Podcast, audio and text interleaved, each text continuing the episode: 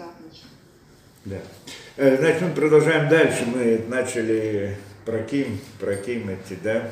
То есть здесь вопросы лишма, Непшахайм, э, чтобы, э, он, э, ну, идея здесь, э, чтобы понять, как человек должен намереваться служить Всевышнему во имя Всевышнего. Это идея, в принципе, вот здесь понять, мы это немножко разберем. Итак, мы начали в прошлый раз, это идея качества человека, такие разные качества человека, есть внутренние силы человека. Там мы говорили про гнев, потом говорили про гордость, да? Что-то начали это. Так здесь мы должны понять некоторую вещь, то, что он здесь объясняет, мы сейчас посмотрим.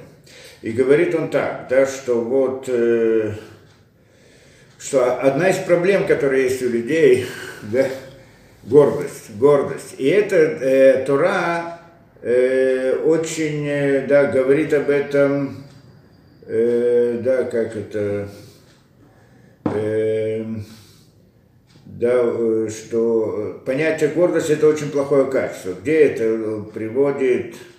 Эм, говорит он, что человек должен остерегаться очень. Заэр, да атава лава титнасе Значит, человек должен очень остерегаться, чтобы он не поднялся, поднял себя в своем сердце, как бы не возгордился внутри сердца, из-за того, что он служит Всевышнему в чистоте, в чистоте мысли. Мы должны понять эту вещь. Да? То есть он, он говорит о некоторых, некоторым, некоторым да, с, понятии, что когда человек, он вдруг начинает быть, да, вот делать там все намерения или еще что-то, да, вот быть такой вот, как мы это учили, э, в служении Всевышнему делать разли, доходить до каких-то уровней понимания или еще что-то, да, то тогда вдруг у него может появиться вот внутри его мысли, что вот какой он высокий, большой и важный. И это Тара говорит нет. Почему? Где это сказано? Э, дальше нужно очень остерегаться этого. Цариха тали пашпешим жадбазами. Вот вы коту мифураш, это написано в Мишле, он приводит посылку из Мишли, то и вата шем коль гвалев, что ненавистно перед Всевышним, то вата шем, ненавистно, противно, как это перевести точно. Всякий, кто гордится в сердце, возгордился в сердце.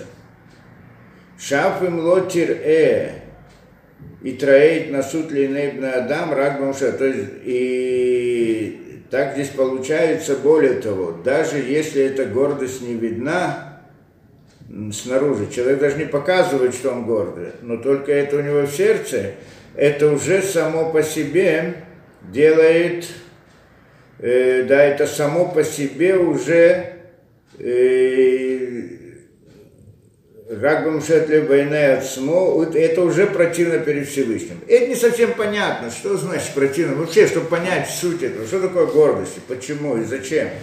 И почему это плохо. Я знаю, есть что в многих народах, во многих народах гордость это важная вещь, большое качество, наоборот. У евреев это как бы да, противное Всевышнему, плохое качество, которое считается, с чем человек должен э, как бы э, справляться, бороться, я знаю, э, исправлять внутри самого себя. Ну что, что, значит, э, что значит гордость и почему это так? Ну, там дальше он приводит, э, в чем проблема гордости, Шиколя Митеер, дальше приводит из Моры, Марасута, Шиколя Митеер, Каилю Бана Бама, что каждый, который гордится, он как будто бы построил Бама, то есть делает э, идолопоклонство – и в каком-то смысле связано тоже с понятием идолопоклонства. Почему?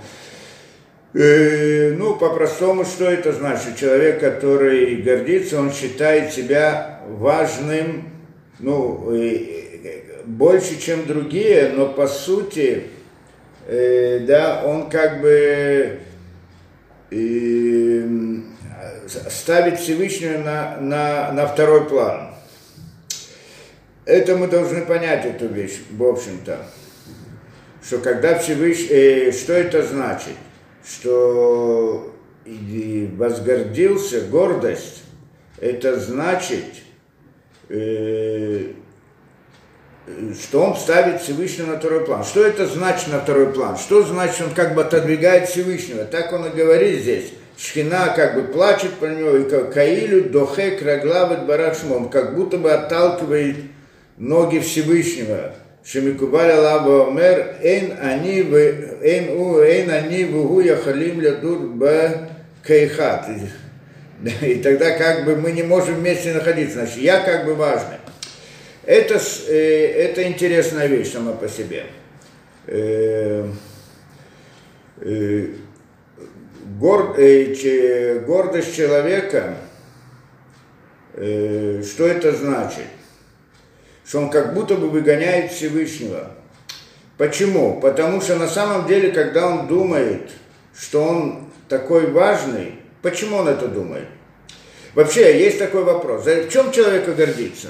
Я вам расскажу историю, чтобы понять эту вещь. Да, это был один из раввинов здесь недавно, вот некоторые годы, был очень важный такой, да. И он приходит и, значит, и, и, говорит, и пришел к нему один человек и говорит, вот так и так, я преуспел в бизнесе, и купил там разные, да, у меня много денег, много этого, и заработал все. Я боюсь, что я возгоржусь всем этим. Что мне делать? чтобы избежать гордости. Он у него спрашивает, говорит, сначала не понял, что он говорит. Он говорит, подожди, ты выучил весь Талмуд?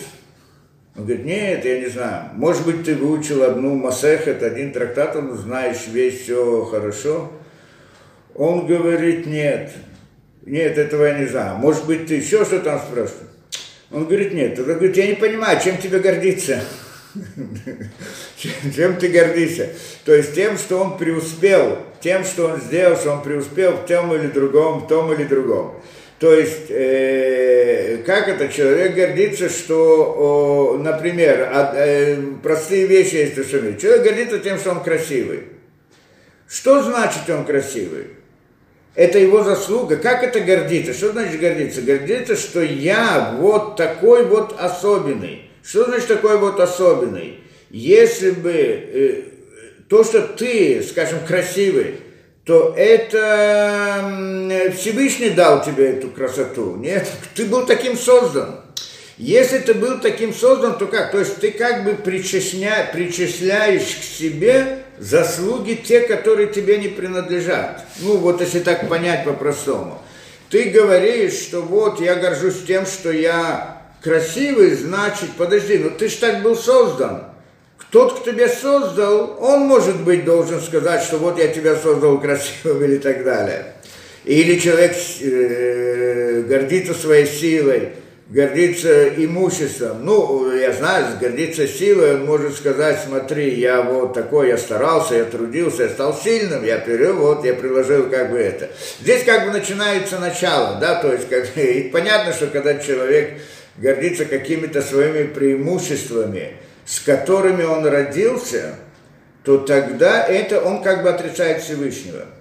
Почему? Потому что здесь есть идея отрицания Всевышнего в этом, что как бы это, это его заслуга, это он и причина этому.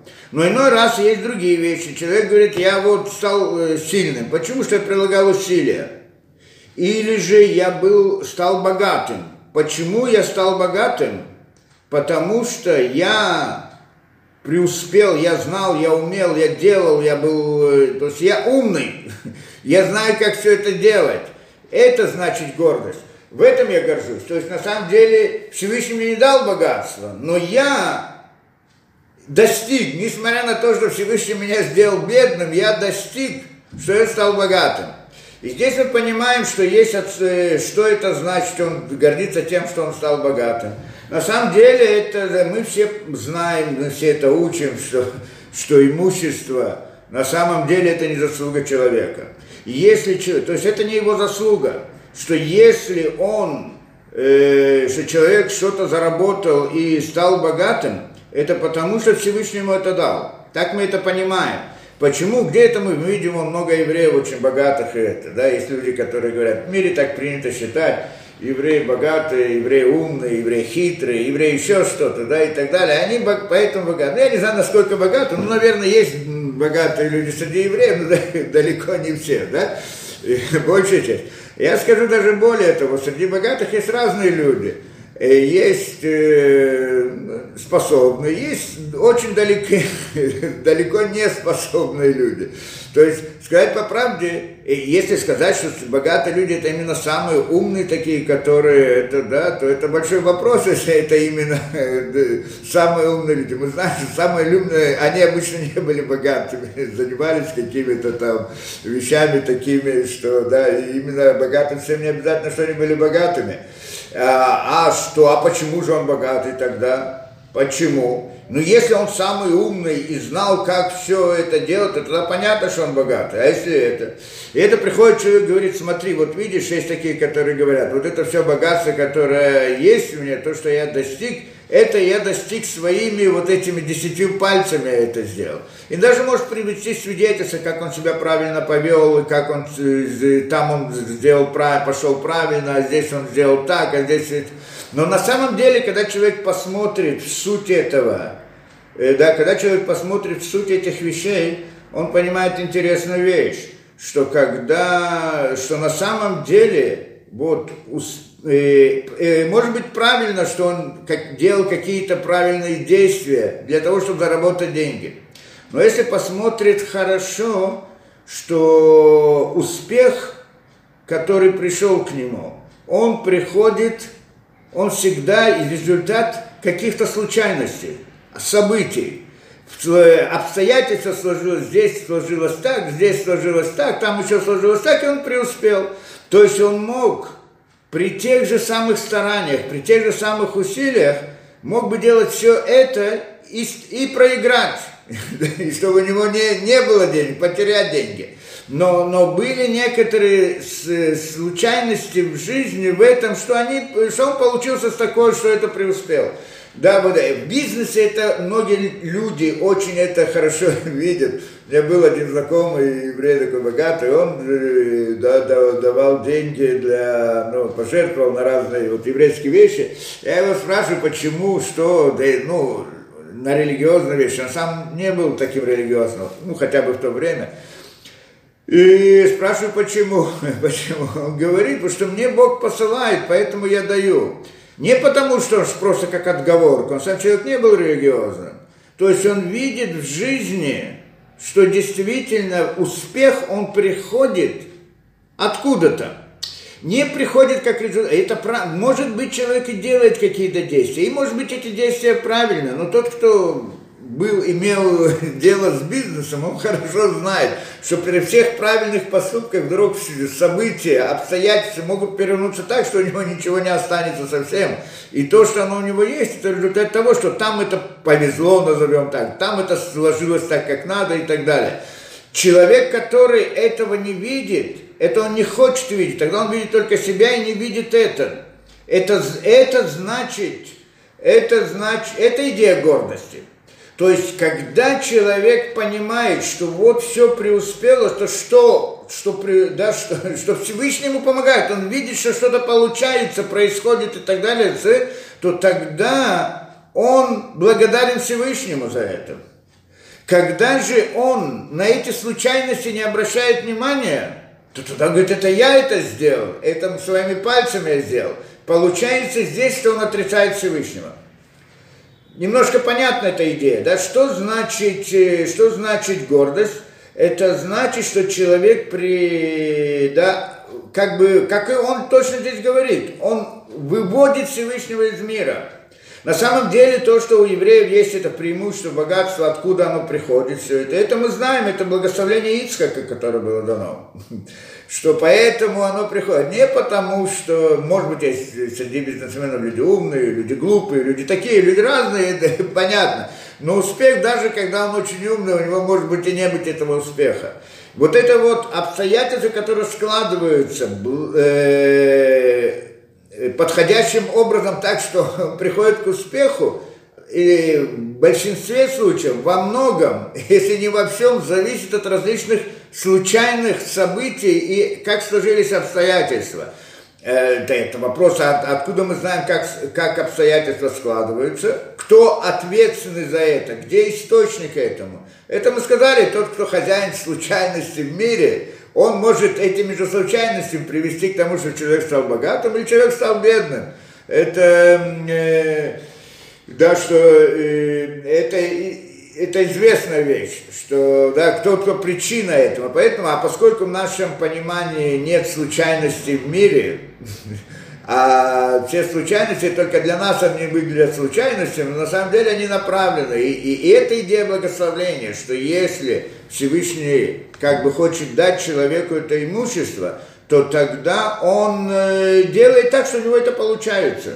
Тому, кому это нет, то, то так, что у него не получается. У меня был один знакомый, тоже говорит, я такой умный, я все знаю, я вот даже ко мне приходят, советуются, вот как сделать и так далее, я им советую, они преуспевают. Они там зарабатывают деньги. Но я никогда, у это не получается. Почему? Тогда он тоже как бы восстает против Всевышнего. Почему Всевышний мне так делает? тоже осознает эту вещь. Но, но да, я другим я советую, и они, они преуспевают. И себе я не могу это, что-то пытаюсь сделать, не получается. То есть, в принципе, если мы здесь поймем эту идею, что э, правильно, что, как скажем, человек э, гордится своей, э, да, своей красотой, это глупость, просто дикость какая-то, да, что значит, я гор, я такой горжусь, что вот я такой красивый. Он ничего бы этому не при, он это не сделал, к нему это никак не относится. А он этим гордится, как бы он выталкивает источник, причину того, кто это был сделал. Что он должен был бы сказать? Я благодарен тому, кто создал меня таким. Вот это, то есть это, противопо, э, это, это противоположно его гордости. То есть противоположно его гордости это признание Всевышнего и вера в Бога. А он что делает? Гордится, тем самым отталкивает Всевышнего. Поэтому это плохо. Так я понимаю. Это называется язычество, как идолопоклонство. Он, да, ты, ладно, тем, скажем, в богатстве и так далее, так он там не поним... Э, это тоже идея гордости, что он не хочет смотреть, как к нему это богатство пришло, как оно приходит. Всякий, кто проследит, э, да, что деньги, как они приходят, деньги, приходят, э, да, э, как некоторая последовательность сложившихся обстоятельств. Очень хорошо, что человек проследит сам это. И даже не обязательно какие-то большие деньги, а вот все пропитание человека, обеспечение, оно как результат каких-то событий, которые вдруг произошли. Человек иной раз не обращает на это внимания, говорит, вот так и так я, как это, да, я работаю, вот все время, да, и, и вот то, что я зарабатываю, то я и получаю, никто мне Всевышний не помогает и так далее. В любой момент он может потерять эту работу. В какой-то момент он приобрел работу лучшую, хуже и так далее, и так далее. То есть это вопрос взгляда на мир, что когда человек смотрит на мир и видит, и не видит там, э, да, да, сейчас секунду. Да. Значит, э, в принципе, это, это идея. Что значит гордость? Что человек причисляет себе заслуги Всевышнего, то есть ставит себя на место Всевышнего. Так получается. Я горжусь своей, своей красотой. Как это красота? Что такое? Или горжусь еще чем-то. Э, не ты это сделал, а говорит, я это сделал. То есть он ставит себя в место Всевышнего, вы, вы, вы, вы выводит Всевышнего как бы это, да, его из, из мира. Так это получается. Поэтому это идолопоклонство. Потом приходит, он говорит, ладно, ладно, не то, что сделал все. Есть вещи, которые я сам сделал, не все. А есть что-то я сам сделал своими руками, как, например, э, деньги и так далее. Это тоже он не хочет видеть Всевышнего в мире. Поэтому да, потому что на самом деле, когда приходят деньги, человек это благословление. Оно приходит, успех приходит как результат различных событий, которые складываются в его жизни, несмотря на то, что он прикладывает какие-то усилия. Но на самом деле, при всех этих усилиях он может все деньги потерять, ничего не останется. Кто-то скажет, я сильный. Почему я сильный? Этим я горжусь э, ну, он сам достиг это какими, какими-то своими действиями. Но и там тоже, в любой момент, эта сила может, да, как человек здоровый, человек может гордиться тем, что он здоровый. Здоровье ему послано, в любой момент он может потерять это. То же самое, та же самая сила, то, что он смог, то, что у него были способности, то, что он был, э, возможности, то, что и так далее, там тоже, в принципе, и, да, и это э, нечем гордиться, скажем так. Само по себе это глупость гордиться тем, что там сильный, красивый, там еще что-то длинный, низкий, высокий, я не знаю что. Всякие различия, это как бы глупость. Но на самом деле, так он здесь приходит к другому. Но есть другие вещи. Другие вещи, когда человек действительно, он э, начинает, он, э, как это, да, он достигает каких-то результатов. Но не в материальном мире, потому что в материальном мире эти результаты, они в конце концов они, э, да, результаты тоже не от него зависят, несмотря на то, что ему кажется, что это зависит от него. Если он посмотрит хорошо, он увидит, что это не зависит от него. Только он не видит это, потому что не хочет смотреть. Это, это понятно. Э, да. Но мы здесь приходим, ну, когда человек достигает каких-то преимуществ в духовности, здесь возникает проблема да, он вдруг становится большим мудрецом, знающим, праведник. Человек, который может сказать так, я выполняю заповеди, я служу Всевышнему. И, и это свобода выбора. Там, в материальном мире, нет свободы выбора, как мы сказали. Это приходит, что, что человек богат, это решено про него. Это то, что мы знаем, что если человек рождается, он рождается таким, что он будет богатым, у него в судьбе заложено, как-то в судьбе заложено вначале, что он будет богатым, что он будет красивым, что у него будет... Даже, даже сказано, что, что человек, когда э, женится, он выбирает девушку, которая ему нравится, он ее выбрал. Ну, сказано, что не он ее выбрал, а он, когда был зачат, он должен был родиться, и в тот же момент была, значит, предназначена ему та самая женщина, за которую он женится. А он и видится так, как будто бы он сам выбирает и так далее. Но если Всевышний, э, да, как это, планирует, чтобы а она была его женой, то ему не поможет все его эти, но все равно это сделает. И так далее. Не буду приводить разные ситуации, которые при каких обстоятельствах это происходит. Но это может произойти в любом случае. Это даже в этом не его действие. А вот в других случаях мы сказали, да, у человека есть свобода выбора. В чем свобода выбора? Что он выполняет заповеди? Так он выполняет заповеди. Если выполняет заповеди, кто это выполняет? Он выполнил. Если он это выполнил, он это сделал, это его действие, это не что-то, то тогда получается, что у него есть место для гордости. Я что-то сделал, это, это зависит от меня. Он стал праведником, это потому что он праведник. Он стал мудрецом, потому что он учился и знал, это была его свобода выбора. И тогда, может быть, скажем, что здесь у него есть место возгордиться. И это, в принципе, то, что говорил тот самый э, мудрец тому, это, раввин этому отвечает. Чем тебе гордиться, что тебе машину ты купил дорогую? Этим гордиться, как... Это, это просто глупость гордиться, с которой там гордятся разными вещами, это глупость гордиться. А есть, которые, да, но, но, но тогда возникает вопрос, да, у человека, который большой, как вдруг, э, да, сам по себе вопрос, э, да, это, у него есть место для гордости, а он не хочет гордиться. Вопрос, как это может быть?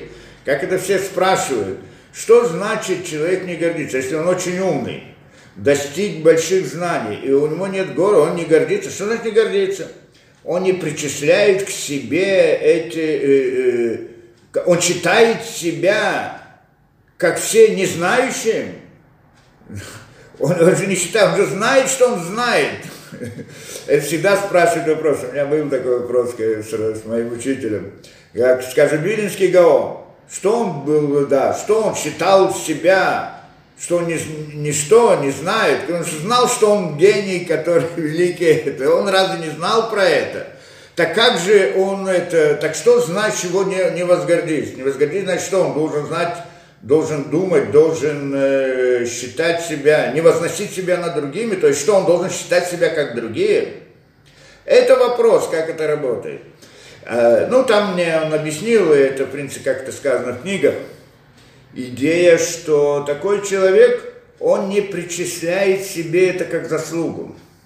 Немножко надо понять эту вещь, что это значит. Да, мы пытаемся тоже немножко понять. Не, не, он понимает, что он больше, чем другие, но не да, умнее, чем другие, знает больше, достиг многого, но он не причисляет себе как заслугу.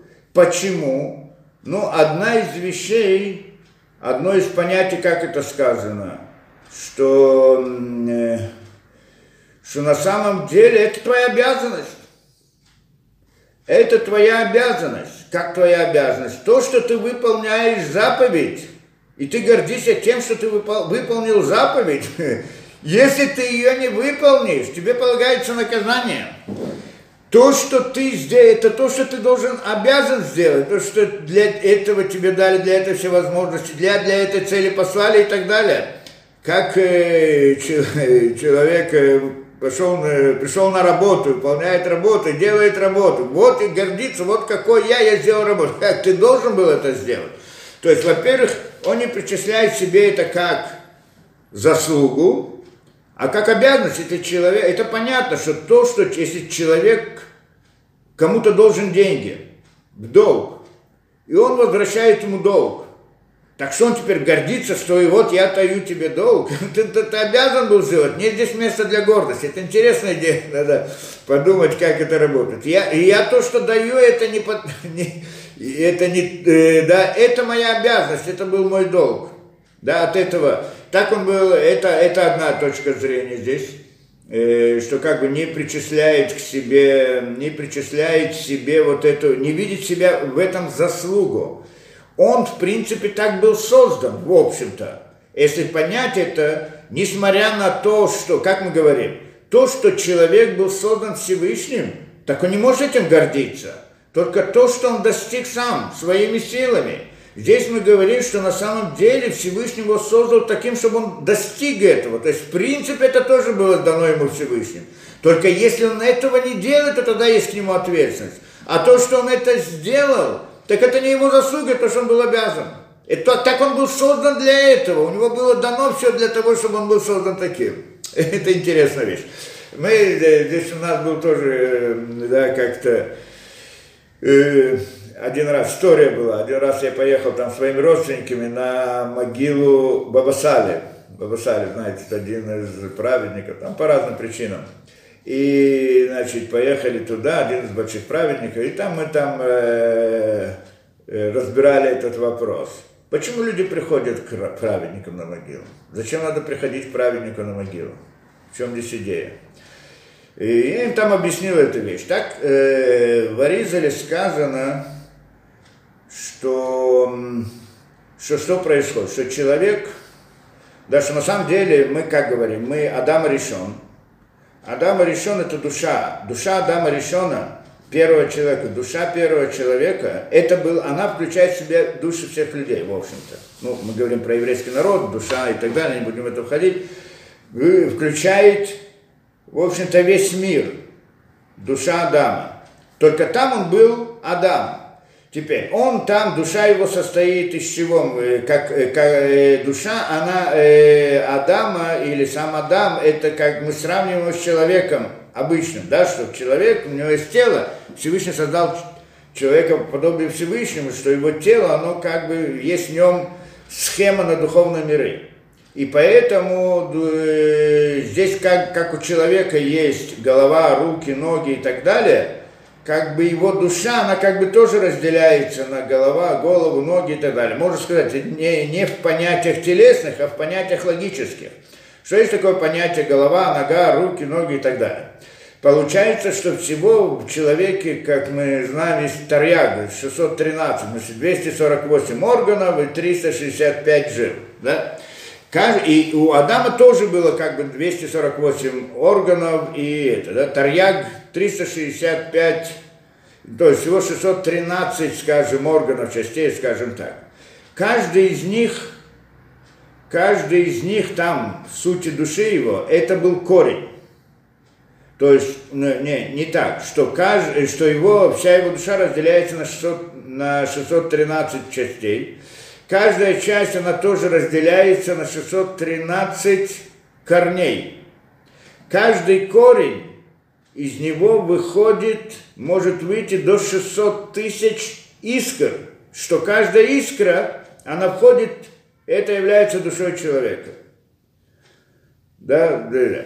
И вот э, мы говорим здесь, что это душа еврейского народа, как бы то ни было, получается каждый, то есть что это значит? Каждый корень, корень души, корень, то есть э, э, вся вся, как то, э, душа Адама, это значит 613 органов, в каждом 613 корней, в каждом корне 600 тысяч искр, которые, может быть 600 тысяч, может быть меньше, это зависит от различных ситуаций. То есть она как бы разбивается, разбивается на искры, искры, искры, и потом, когда рождаются люди, они рождаются, вот это какая-то искра, одна из этих искр, это душа человека в наше время. Наше время, в те времена. И вот э, сказано там в Аризале, что э, когда человек, э, да, когда человек старается, хочет э, да, хочет как бы приблизиться ко Всевышнему, один из способов, то, что есть, то, что происходит с ним, что, что может произойти с человеком, что, э, скажем так, обратно, да, что вот тот корень, да, здесь разберем, тот корень души, в нем тоже есть голова, тело, руки, ноги и так далее, разные уровни. Есть искры, которые выходят из головы. Есть искры, которые выходят из тела, из руки, не в телесном смысле, а вот из этих логических разделений. И так далее. Получается, что как бы есть много людей из одного корня. И в этом корне есть души, которые очень праведные, есть души, которые мудрецы, есть души, люди, которые просто хорошие евреи, есть такие и другие простые люди и прочее. Все они, все они как бы приходят из этого корня. Когда приходит человек, э, э, да, и может быть такой вариант, такая, такая ситуация, что к человеку, к, его, к нему присоединяется душа праведника – что это значит? Это как Ибур, то, что мы учили когда-то, да, разбирали Ибур. То есть в душе его, он, его душа, получается, если мы посмотрим так, получается заранее, что человек один рождается с высокой душой, один рождается с более низкой, третий рождается с низкой, один из головы, один из тела, один из этого. Все люди, они как бы включены там. Теперь э, получается, что э, э, что э, тогда получается, что как бы есть разница между людьми. Одни более высокие, другие, другие менее высокие, другие это. И, и когда человек, и тогда спрашивается вопрос, подожди, а почему, а чем этот человек провинился, как бы, мы знаем, что люди рождаются, одни люди рождаются очень способные в чем-то, одни люди такие, одни другие, разные люди рождаются с, разным, с разными понятиями с разными возможностями, с разным потенциалом внутри души их. И спрашивают, почему? Э, почему вдруг этот человек хочет быть более высоким? А не, как вдруг? Это как бы кто-то скажет несправедливость, что получается, что как бы один человек, он там э, рождается уже, да, у него высокий потенциал, а другой человек рождается, у него низкий потенциал. С одной стороны – э, здесь э, в каком-то смысле несправедливость. Но на самом деле, как мы там объяснили, что когда человек, э, даже если человек очень хочет, если человек очень хочет, он стремится, он желает, он делает, он трудится, даже если он простой, как это у нас сказано, что человек даже когда в Ешиве, приходит человек в Ешиву изучать Тору, даже если у него нет способностей, не смотрит на того, есть у него способности или нет, смотрит на то, сколько желания и сил он прикладывает. Потому что способности, они играют роль только на первом этапе. А потом вдруг может измениться, у него могут развиться способности, появиться новые возможности. Это одно из интересных качеств. Надо понять, почему это так. Что если человек очень хочет, очень старается, очень трудится – то тогда у него э, в, в Торе, в знании Торы раскрывается знание, то есть появляются новые способности. То есть способности, они играют роль только в начале. В мире принято, вот этот, этот очень способный, он достиг того, другой это способный достиг этого. Но в Торе мы это видим много раз, что э, приходит в Ишиву ребенок, который начинает учиться, простой, не с большими способностями, но он от, есть который с большими способностями, но тот, кто старается, он в конце концов преуспевает больше, чем те способности. Я скажу более того, тот, кто занимается Торой, это мы тоже не раз видели, и учит знание Торы, оно настолько глубокое и настолько обширное, что никакие способности не, не дают возможности понять это, достигнуть этого. Для того, чтобы достигнуть знания, нужно, чтобы это знание раскрылось человеку. Никакие, то есть, когда человек э, проходит этот путь и в конце концов знает, постигает большое знание в Торе, да, в Торе знание, оно не просто знание физики или математики, там, возможно, действительно зависит от способностей. И больше, чем способности, человек не, не может продвинуться. Сколько у него есть способностей, столько здесь.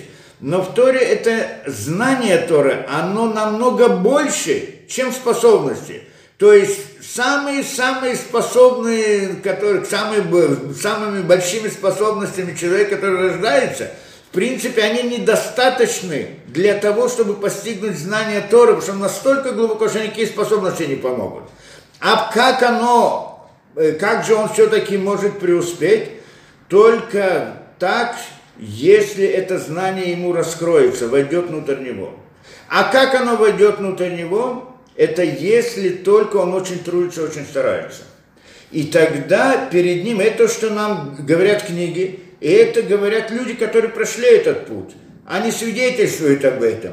Что человек, который, как мы говорили не раз, да, человек проходит время, он меняется. Когда он в Торе, как говорили, что есть люди говорят, говорят, я был, да, я, я пожилой уже, говорит, я как молодой, в душе я молодой, то же самое, только сердце, только тело у меня такое, но на самом деле душа молодой. Что значит душа молодой? Человек, который жил, учился, стал в возрасте, стал, прошел много. Как он может быть то же самое? Это, то же самое мировоззрение, то же самое осознание, то же самое понимание. В еврейском мире это не так. Человек, который занимается Торой, он проходит какое-то, через несколько лет он другой человек. Совсем другой человек. Я про себя это знаю, про других я это так вижу. Меняется он другой. Почему? Потому что в него входит знание. Этого знания не было до этого. И тогда он был другой человек. Это не идея способности. Э, потому что э, для этого недостаточно способности. То есть, если мы полагались бы только на способности, то не смогли бы выучить. Может быть, только то, что в физике можно выучить, не более того. А знания намного больше. Это интересная вещь. Поэтому получается, а нужно, чтобы перед ним раскрылось знание. И это знание раскрывается ему в результате его старания. То Всевышний ему говорит – помогает ему. Что когда человек трудится, старается и хочет, тогда Всевышний ему раскрывает это знание. То есть, и, я знаю, но многие могут это засвидетельствовать, которые приходят, это, что когда они начинают учиться, трудятся, начинают, стараются и не могут ничего понять, и вдруг раскрываются. Вдруг появляется знание. И я это видел много, последний год, во всяком случае. Иной раз действительно удивительная вещь. Просто человек думает о чем-то, и в какой-то момент, и вдруг все становится ясно и понятно. Вдруг приходит, как только это, э, скажу про, про себя, э, вначале мне учитель говорил так, что когда человек идет дороги, он, человек должен всегда заниматься Торой чтобы всегда в голове была какая-то судья из Талмуда, из этого, что он должен это обсуждать. Я ему говорю, не получается, потому что я, да, это трудно держать это в голове, все это рассуждали и так далее, да, это не, э, не получается, только вспомнить это, оно сразу вылетает из головы, не входит это в голову. Потом прошло несколько лет, потом прошло достаточно лет, и вдруг последние годы, а проблема, она противоположная. Я хожу, жена ко мне с претензиями всегда, что я хожу по улице, никого не вижу. Там, она говорит, идет иногда, иногда она на встречу должна прийти, идет на встречу, я ее не вижу, смотрю, но не вижу. Ну, у меня так это в детстве была такая проблема. Не вижу окружающих это, да. И, и, и почему? Потому что проблема противоположная что иной раз появляется столько мыслей, что ты не успеваешь их охватить появляется, вдруг есть какая-то задача, и начинаешь об этом думать, думать, думать, и все, и, и вдруг какой-то момент раскрывается, вдруг есть все, все открыто. Это где люди, которые, многие, которые многие занимаются вот знанием именно Тора, они видят вот этот процесс очень удивительный. Вдруг с какого-то этапа знание начинает открываться. Вдруг становится понятно, то решение это, есть вещи, которые я учил, учил, учил долго ничего не мог понять. И сколько не старался, ничего. А потом, через годы, вдруг только смотришь, через какое-то время вдруг раскрывается, ты видишь решение здесь, понимаешь здесь и так далее. И вот это вот осознание, вот это вот раскрытие, и в результате этого человек становится знающим. Когда человеку раскрылось вдруг, он не мог узнать, понять, и вдруг ему раскрылось, что он должен делать? Он должен благодарить Всевышнего за то, что ты ему раскрыл. А он что скажет? Это потому что я такой умный. Потому что я старался, правильно прикладывал усилия, старался, прикладывал усилия, но знание не пришло в результате усилий, а пришло само по себе сверху только как награда за усилия. Когда человек получает награду за усилие, можно сказать немножко, что как бы это в его силах, в его, как бы это был его труд, да? Его он приложил усилия и так далее. Но не его усилиями он раскрыл это. Это поскольку он старался, то Всевышний сказал ему, хорошо, я дам тебе за это награду и, и, и дам тебе это. И тогда человек должен благодарить Всевышнего, потому что не своими усилиями он это сделал. Поэтому обратно нет места для гордости. Когда человек осознает это, вот это понимание, что даже когда он узнал знание, раскрыл, стал умным, знал многое и многое и так далее, и даже если он прилагал к этому усилия, результату не приходит в результате усилий. Не я это сделал, а Всевышний мне раскрыл. Да, кто-то скажет, а ну все-таки полагалось тебе за это, за что? За то, что ты старался, трудился и так далее. Но то, что я старался и трудился, я хотел знать. Да, скажем так, хотел знать, хотел это, да. Это, э, да, это моя обязанность была. Для этого родился человек и так далее. Это и, и тогда получается, что даже человек, ну, возвращаемся к этой схеме, человек приходит из корня, душа его из определенного корня. И этот корень, есть там голова, тело и так далее. И кто-то родился в ногах, то есть из ноги это души, он простой человек. Он скажет, подожди, я тоже хочу быть головой. По сути, он может это, если он прилагает усилия, как мы сказали, ему это раскрывается. Теперь приходит Аризаль и говорит интересную вещь одна из, один из путей, как приходит человеку это раскрытие, это когда он прилагает к этому усилия и старается, то тогда к нему приходит э, один из праведников, присоединяется к его душе. Что это значит присоединяется к его душе? Это значит, э, его душа объединяется с этой душой, и тогда он становится уже по уровню другой человек. Да, он был с ногами, а сейчас у него другая душа. То есть он изменяет свою душу. И он ему помогает продвигаться духовно это. Вдруг это, и, по всей видимости, одна из, один из путей или один из моментов, когда человеку вдруг раскрывается знание, эта помощь ему сверху приходит именно таким путем, что душа к нему присоединяется какого-то праведника. Теперь вопрос, какого праведника присоединяется душа? Так есть, он говорит, два пути, две, два варианта. Либо душа из этого корня, то есть душа праведника из этого корня, то есть душа, одна из душ, душа, которая относится к голове этого корня, оно присоединяется к нему, и чтобы помочь ему, потому что он хочет, то есть, и тогда получается, что она его из ног поднимает в голову. Почему? Потому что до этого у него была одна душа, одного порядка, а сейчас становится другая душа.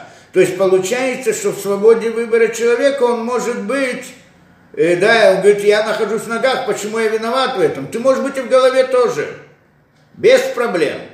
Для этого человек может измениться, может полностью измениться, совершенно стать другим человеком. Это интересная вещь.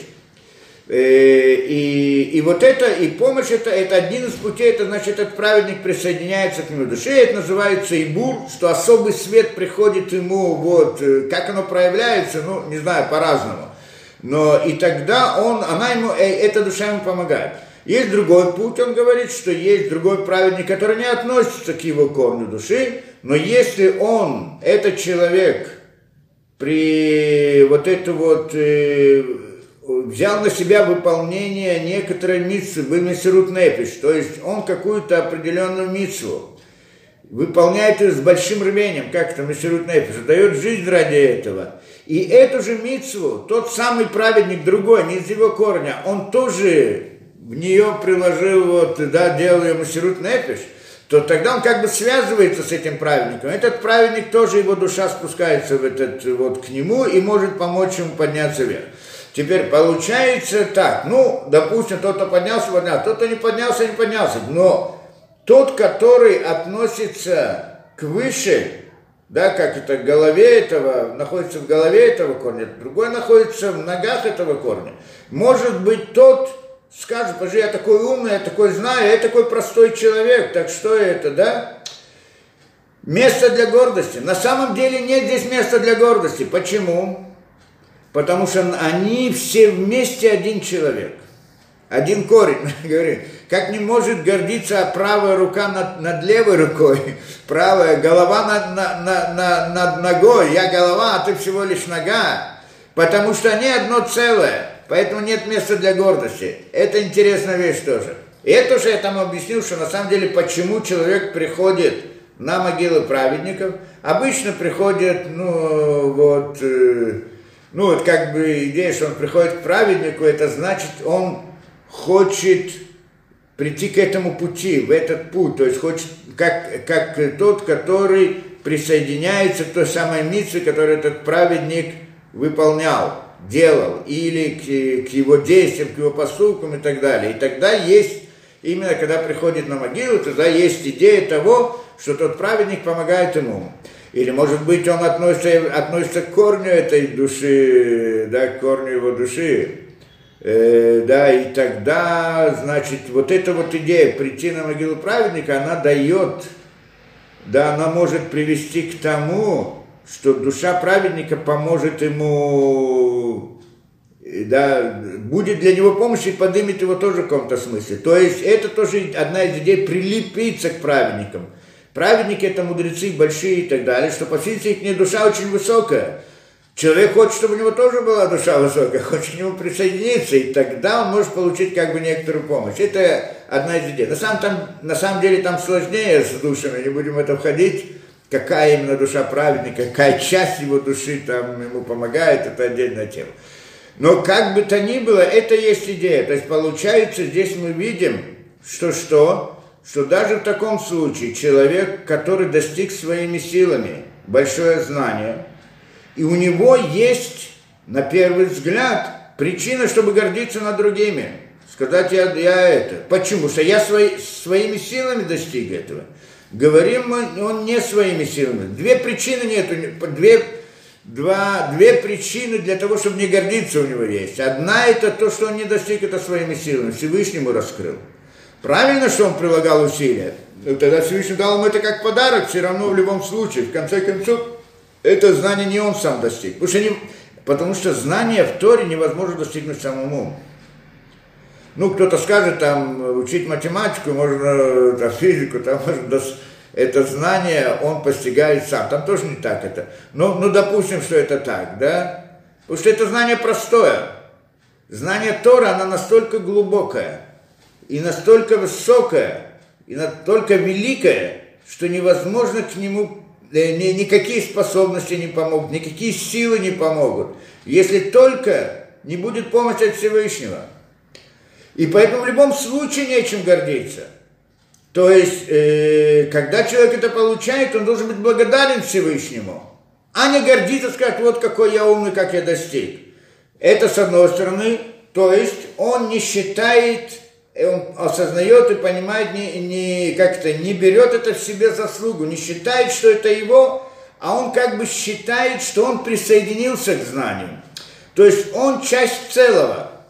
Есть знание над ним, а он к нему присоединяется, и за это он должен благодарить Всевышнего, а не гордиться этим. То есть в любом случае делать, что он часть целого.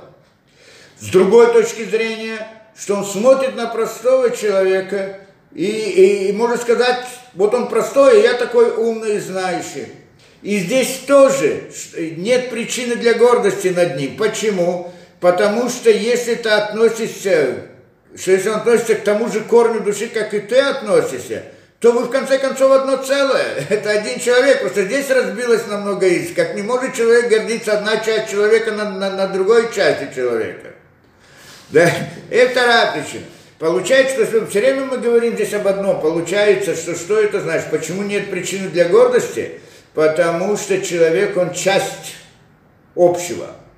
Да, это идея. Часть общего, часть Всевышнего, часть мироздания, часть этого выполняет свою роль а не становится сам по себе, что вроде бы идея гордости говорит ему, что ты сам по себе, что ты вот такой вот особенный, что это, да, как это достигаешь своими силами, делаешь сам, вот я такой важный и прочее, и тогда он как бы от, отталкивает Всевышнего и ставит себя на его место, поэтому это язычество, идолопоклонство.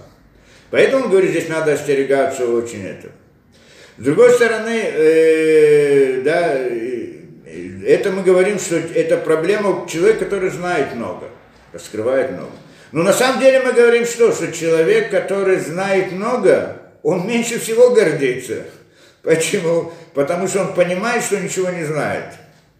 И наоборот, как мы говорим, что человек, который ничего не знает, он обычно гордится. И это очень интересная вещь, что да, именно люди, которые меньше всего из себя представляют что-либо, у них есть это ощущение гордости очень. Что-то я там, где я родился, там все люди гордые.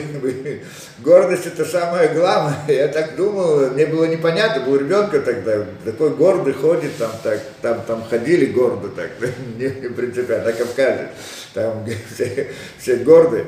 И я спрашиваю, чем он гордится? Ну ладно, ну Седер, гордость плохое качество, хорошее качество, ну хотя бы должна быть какая-то логика. Э, ни силы, ни красоты, ни, ни, вещь, ни денег, ничего нет. Вот просто так вот, да, и вот он гордый. Чем гордый?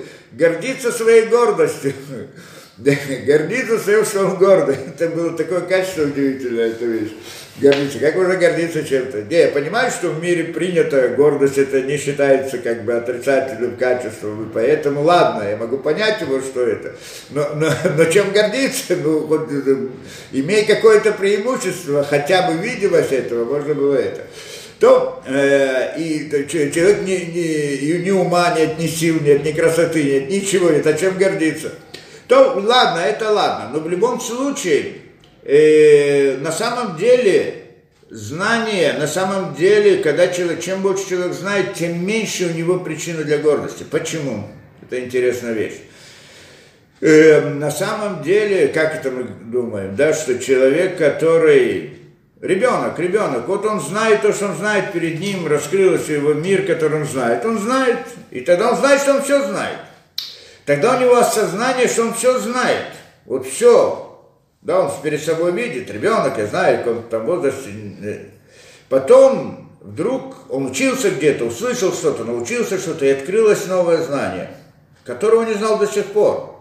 И тогда человек понимает, что если я вот думал до этого, что я все знаю, а сейчас я открыл что-то новое, значит, может быть, есть еще что-то новое. Да? Может быть, есть еще что-то новое. Может быть, еще есть тоже вот столько, сколько я знаю. Может быть, есть еще что-то, что... Когда он открывает еще что-то, узнает больше, то ему понятно, что может быть, есть еще что-то больше. Но вот как бы такого порядка.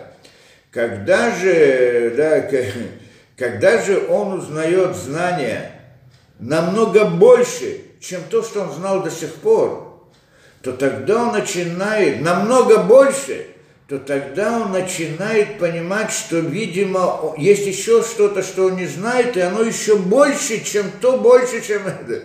Когда человек приходит э, к какому-то возрасту после больших трудов и стараний, и постиг какое-то знание большое, он вдруг понимает, что, по всей видимости, есть Поскольку до сих пор так это с ним было, каждый раз он находил что-то новое, значит, есть еще что-то, что он не знает, и она, видимо, настолько великая, что у меня не хватит ни сил, ни жизни, чтобы его охватить, потому что уже все силы свои я потратил. Да, это как бы понятно. Получается, что наоборот, чем человек больше знает, тем он больше понимает, что есть большее знание, которое это. И на самом деле вот, вот это вот осознание того, здесь есть некоторый, вот, э, некоторый момент, что на самом деле человек, когда он оценивает свое знание, когда он оценивает свое знание, он дает оценку, думает, ну есть что-то еще мы там учим, есть какие-то книги, там еще что-то. На самом деле человек не может до конца осознать, что может быть такое знание, которое, ну, он может предположить, что есть что-то. Ну, вот как он знал, еще что-то такое же, то, что он его не знает. Но, но, но предположить, э, да, что может быть знание такое, которое у него нет, да, как-то, что не, не в рамках, не в границах. Это трудно человеку представить.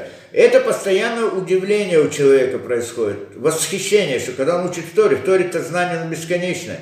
И каждый раз, когда начинает узнавать что-то новое, он вдруг все видит заново, вдруг мир заново, как будто бы он ничего не знал до сих пор. Новое это, это знание, которым открывается, это как будто бы ничего не знал до сих пор совсем. Оно, то есть то знание, которое было до сих пор, оно становится нулем по сравнению с тем знанием, которое открывается. Это не просто он знал что-то и узнал еще столько же. Не столько же, а следующее знание, оно аннулирует предыдущее знание полностью. И тогда получается, он понимает, что он до сих пор ничего не знал. Совсем. И, и тогда вдруг ему страшная идея приходит мысль, что, по всей видимости, это не последнее знание. И если после этого знать, то все, что я сейчас знаю, оно, оно тоже ноль по сравнению с этим знанием. Поэтому я ничего не знаю. Получается, и этому знанию он приходит только после того, что он много раз познал. Потому что пока он узнал мало, он максимум может предположить, что то, что я знал, приблизительно вот такое же, оно еще может быть, еще что-то я не знаю, но приблизительно то, что вот, то, что я узнал до сих, то, что я знал до сих пор. А здесь он приходит, и вдруг перед ним раскрывается знание, по сравнению с которым все его знание предыдущее было ноль. И тогда это что-то удивительное. Да, ну это как бы закончился, другой мир. Вдруг я как бы родился заново, в новом знании, новый мир. Это, это удивительное ощущение. И тогда человек вдруг с ужасом понимает, что есть еще знание, которое он уже э, и не сможет постигнуть, если не будет силы, не будет возможности, не будет это, да, не будет ничего. Это как бы идея того, что каждый раз, что человек, чем больше он знает, тем он больше понимает, что ничего не знает. Да, как это? Потому что он узнал знание, и в рамках этого знания он понял, что все предыдущее знание это ноль, он ничего не знал до сих пор когда перед ним раскрывается такое знание, то тогда это, это, это мы говорим. И, и это обычно вот знание Торы. Знание Торы это только так работает. это, это удивительная вещь сама по себе. Каждый раз. Да, каждый раз. Иной раз приходит человек, открывает новую вещь. Как я об этом даже представления не имел, что есть такой мир. Даже близко не видел, даже не это, то есть знал, что что-то есть, а вот что настолько, это удивительная вещь. Поэтому получается, когда человек это видит, осознает, то тогда у него нет гордости тоже. Почему? Что я в конце концов ничего не знаю. Чем я горжусь? Своим знанием? Ну, по сути, я еще ничего не узнал. Так получается. Чем больше он знает, он осознает, что ничего не знает. И поэтому тоже нет места для гордости. Это еще тоже один из путей в этом. И... А я дам пример этому, как бы, да, мы недавно учили в море, у нас, э, да, ну, если уж это приводит, как вот, как вот раскрывается знание хотя бы немножко. А, э, в море приводятся различные агадот. На самом деле в море Мара приводит, он рассказывает законы Аллахот, Аллахот, закон, обсуждения и так далее, много важных и интересных вещей. Но также внутри этого есть в различных местах есть такое понятие агадот. Что значит агадот? Это такие рассказы, такие как бы иной раз непонятные или иной раз очень простые, такие как типа рассказов, но на самом деле эти агадот, так называется агадот, на самом деле говорят мудрецы, что эти агадот включают в себя внутреннее знание, в принципе, все знание, которое есть в мире. В общем-то, что то, Талмуд это устная Тора, и, оно включает в себя все устное знание, что это, это во-первых, все законы и так далее, это называется открытое знание, и все также скрытое знание, там Кабала и все, все знания о духовных мирах, тоже включается. Только оно не написано открыто, а пишется вот в виде таких загадок различных, которые надо уметь, тот, кто может раскрыть ее, пойти внутрь, может там узнать много разных интересных вещей для себя раскрыть. Обычно это, э, ну, если вот это учат по-простому, то есть, чтобы понять просто обычный сам рассказ по себе, а не это, кто не внедряться особенно глубоко, но тот, кто уже повзрослее, он смотрит, и там есть э, разные комментарии на это дело, тоже интересно и так далее. Так здесь приводится это, да, мы здесь это учим, там Масахет Йома, и там рассказывается про храм, про Арона Койдыш, Арона Койдыш, да, что он находился в Койдыше Кадашим, и там, где он находился, то место, на котором он находился, там был камень. Этот камень называется Эвинаштия. И там разбирает Мара, почему называется Эвинаштия. Эвин это камень, Штия это как бы основа, камень основы. И говорит Гмара там, что на самом деле из, из этого камня был э, сотворен мир. Сотворение мира было с этого камня, или началось с этого камня. Вот этот камень, это как бы центр мира, с которого возник весь все мироздание. И приходит Гмара, это приводит, э, Танашими, это, это вот здесь братья говорит, Шимену Шата что из него было сотворен мир, с этого камня.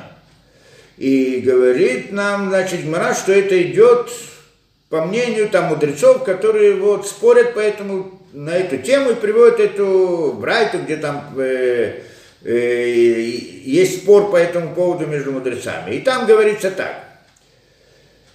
Э, Датнан Кемандо Омар Мицион Невраулям. Это говорит, значит, идет как тот, кто говорит, что из Циона был сотворен мир. Что такое? Этот камень, он как бы находится на горе Цион, потому что гора Цион это гора, где находится Иерушалаем, называется Цион.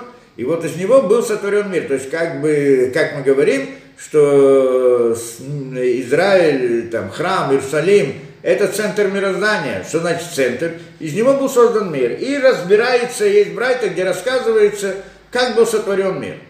И говорили с Раби Лезер, несколько мнений. Раби Лезер говорит так. Раби Лезер омер, а улям мямца то не вра. Мир был сотворен с середины.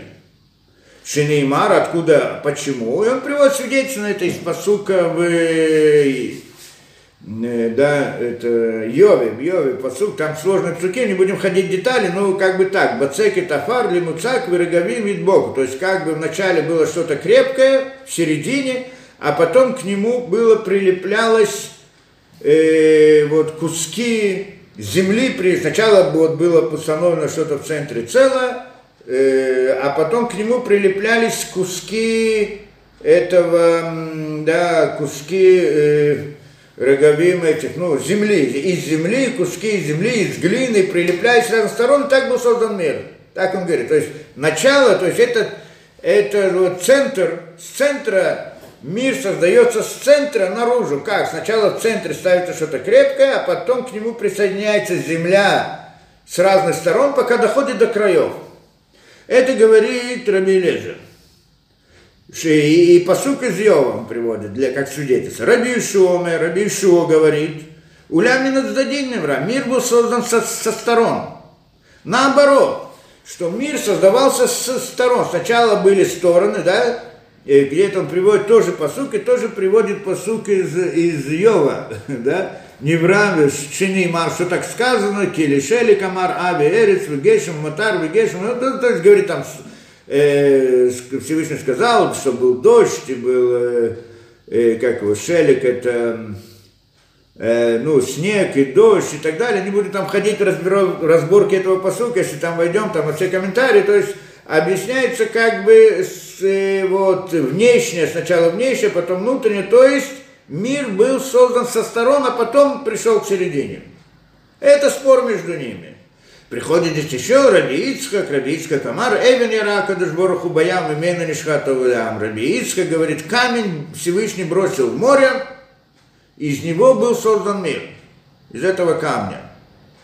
Шинеймар тоже из Йова, из Йова, по-моему, да, да, да тоже из Йова, из посука Йова, Альма Дуня э, Удбиу, Ми Йора Эвин Пинта, да, кто бросил камень, и из него был создан мир. Тоже приводит из Йова. Интересно, из Йова приводит все эти. Там Йов это очень глубокая книга такая, непростая. То вы Хахамим умрим. И четвертое мнение Хахамим умрим. Хахамим говорят, Мицион Невра. Из Циона был сотворен мир. Шинеймар, и приводит из этого свидетельство, как свидетельство посук из э, Тиилем. מזמור לאסף ולאלוקים השם אומר מציון Миклаль Йофи Мимейну, Мухлаль Яфьо Шалюлямену, Мухлаль Яфьо то есть из него выходит весь мир и так далее. Как здесь объясняется это, что на самом деле здесь у них как бы, в общем-то, два мнения есть. Принципиальные, это мнение Раби Илезер и Раби Ишуа, а остальные они только подтверждают это, добавляют что-то. То есть, э, то, что он говорит, что камень бросил в море, это, в принципе, имеет вот этот виду камень Эвина Штия, а Хахамин то, что добавляют и говорят, что из Циона был сотворен мир, имеется в виду это центр, с этого центра, то есть то, что Раби Лезер говорит, из центра был создан мир, а, а он, значит, говорит, что это, что это за центр, это Цион, то есть вот за этот камень из него был сотворен мир. Так, и так наша Гмара здесь говорит, что то, что у нас здесь написано, что Эвен, почему называется Эвен Штия, камень Штия, что из него был создан мир, вот этот самый камень, на котором стоял Арона Койдыш, он, значит, вот это считает как одно из мнений. Здесь есть какое мнение Раби Лезер, который говорит, что центр был сотворен мир. И так бы интересная вещь сама по себе. Ну, такая сказка интересная. Как был сотворен мир? Чего, как действительно создается мир? Значит, в середине был камень, а к нему присоединяется земля вокруг, кусками, кусками, пока это состоит, э, пока доходит до концов, и так построен мир. Или наоборот, мы начинаем с концов, а потом приходим к середине. И, да, есть разные там на это как бы объяснения. Но мы так это поняли, эту вещь. Что это значит? Во-первых, первый вопрос у нас здесь. Как сотворится мир? Ведь в Торе сказано, что мир был сотворен Словом Всевышнего. В Йомар Луким да будет так, в Йомар Луким да будет так. Правильно. Сказал Всевышний, создалось что-то. Сказал, создалось что-то. То есть мы хотели понять смысл вот этого, это года. Мы хотели понять смысл, что там заложено, про что оно говорит. Пытаемся понять это, чтобы вот, да, как пример того, как вдруг раскрывается знание. Про, про что здесь сказано? И на самом деле, что это значит? Как был сотворен мир? Мы знаем, Всевышний сказал далее. Так что, разве человек, э, если кто-то что-то говорит, что происходит, может создать мир словом? Разве мир природы создается словом? Как словом? Всевышний сказал это. Надо понимать, что значит сказал Всевышний. Это отдельная тема, как-нибудь, да, если будет возможность, как-нибудь разберем, как, про какое слово мы говорим, и где это слово, откуда оно приходит, и что это такое вообще. Что такое слово Всевышнего? Ну, по-простому. Разве, когда мы говорим и создаем что-то, ну, во-первых, можно сказать по-простому «да», в каком-то смысле. Когда человек создает что-то, он сначала это, э, он сначала это представляет свои мысли. У него появляется идея что-то сделать, что-то создать. Он планирует план. Потом он это говорит. Что значит сказать? Сказать это как выразить этот план наружу. Он пока как план, просто разговор это как план как, как схема, как, э, да, как чертеж нарисовал, тоже разговор назовем это. Потом он делает действия руками, и тогда происходит это. Теперь получается, если у него не было этого мысли, и у которого он не высказал в конце концов, так не мог сделать это руками, так, так и сделать. Получается, что создать в конце концов словом создается, в каком-то смысле, в каком-то смысле. Но на самом деле, если мы посмотрим глубже на это, столько словом создается. Почему? Потому что иной раз, когда мы рассказываем какую-то, да, человек, да, как человек построен, что человеку рассказывают какую-то историю. Один человек рассказывает другому историю. История что тому это очень интересно, как там происходят события, и он входит в эту, в эту, в, вот в эту историю, начиная там разные как-то герои этой истории, происходят различные события, одно это то, это то, тот полюбил, тот разлюбил, тот вошел, и рассказываю рассказ какому-то человеку. И он слышит этот рассказ, в принципе, в этот момент, ну, если это его очень ему интересно, он забывает про весь мир – в мысли он сейчас находится в другом мире. Он начинает переживать со всеми, вот с этими героями, это так, это так и так далее. Он помещает как бы в каком-то смысле в своем сознании, он сейчас рисует новый мир, в котором он оказывается. Как мы приводили пример, человек смотрит фильмы, тоже это похожая вещь, правильно? Смотрит фильм, и он переселяется в другой мир – он, может, как бы находится вот в своем мире, а другой он переселяется. Получается в каком-то смысле словом мы создаем мир человеку, который наказывается, помещается. Э, получается, что слово создает мир. Так это мы видим.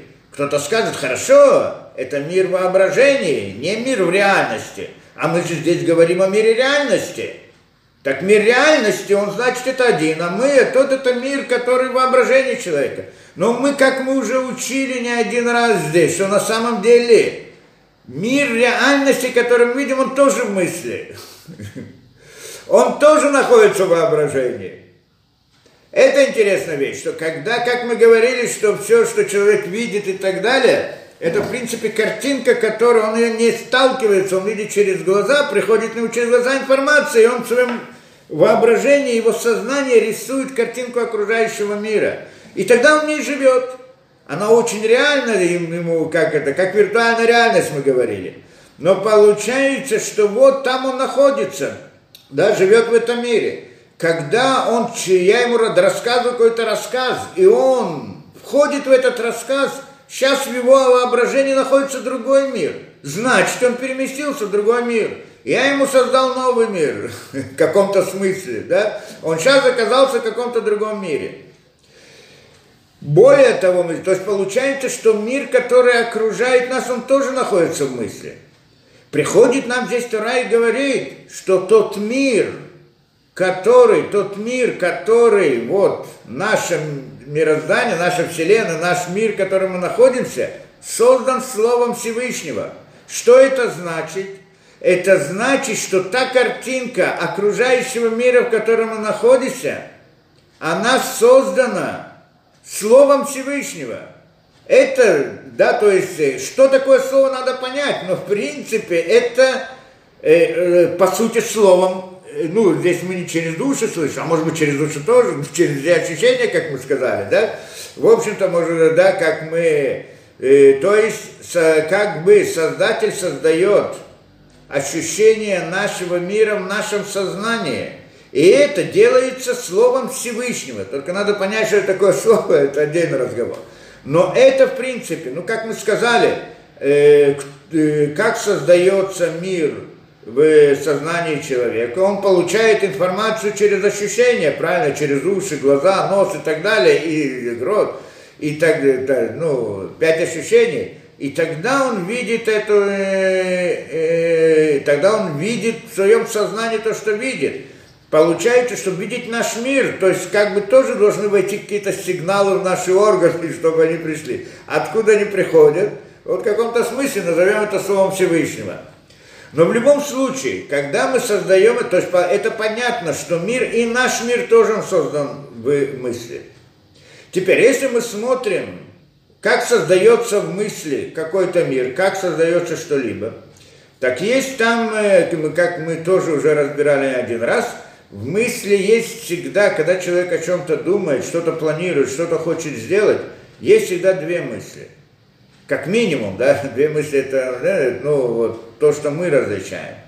Есть мысль, сама идея, то, что он хочет, то, что он хочет либо познать, либо создать. Скажем, человек хочет что-то сделать, создать. Сама идея, для чего это нужно, что ему нужно. Сама идея, это одна мысль. Кроме того, у него есть мысль, как ее осуществить. Каким образом, что и, и что в этой мысли есть. В этой мысли, как э, спланировать, скажем, ту же, да, какой-то предмет, создать как картину, создать какую-то вещь. Это что поставить на каком, каком порядку поставить, что, с чего начать, с чего сделать и так далее. То есть получается, что мысли, э, сначала есть мысль, которая, вот сама идея, то, что он хочет создать, а кроме этого есть также мысль, как это сделать, то есть это тоже мысль. Мыслить о том, каким образом выполнить и так далее. Это вторая мысль. Так вот, эта вторая мысль, она как бы мы ее называем внешней, а та мысль, идея, замысел, она внутренняя. Это внутри, а это снаружи. Две мысли. Как минимум есть у человека две мысли. Каждый раз, когда он что-то думает, это. Вот это вот вторая мысль, которая, как она делает, она тоже может быть внутренняя мысль для другой мысли. У нее тоже может быть внешняя мысль, которые эти его как бы вначале, как сделать оно, как сделать, вначале это общие понятия, что сделать, а потом начинает разбирать детали, как де, и разбить это на детали, а потом на детали детали и так далее. Как мы планируем обычно сделать какую-то вещь, хочу сделать стул, первая вещь, чтобы можно было сидеть, потом начинаю думать о деталях, из чего делать, потом как это привести туда, как это, как каждую деталь сделать и так далее, и так далее. То есть мы видим порядок мыслей. Каждая последующая мысль, она более внешняя по отношению к внутренней мысли.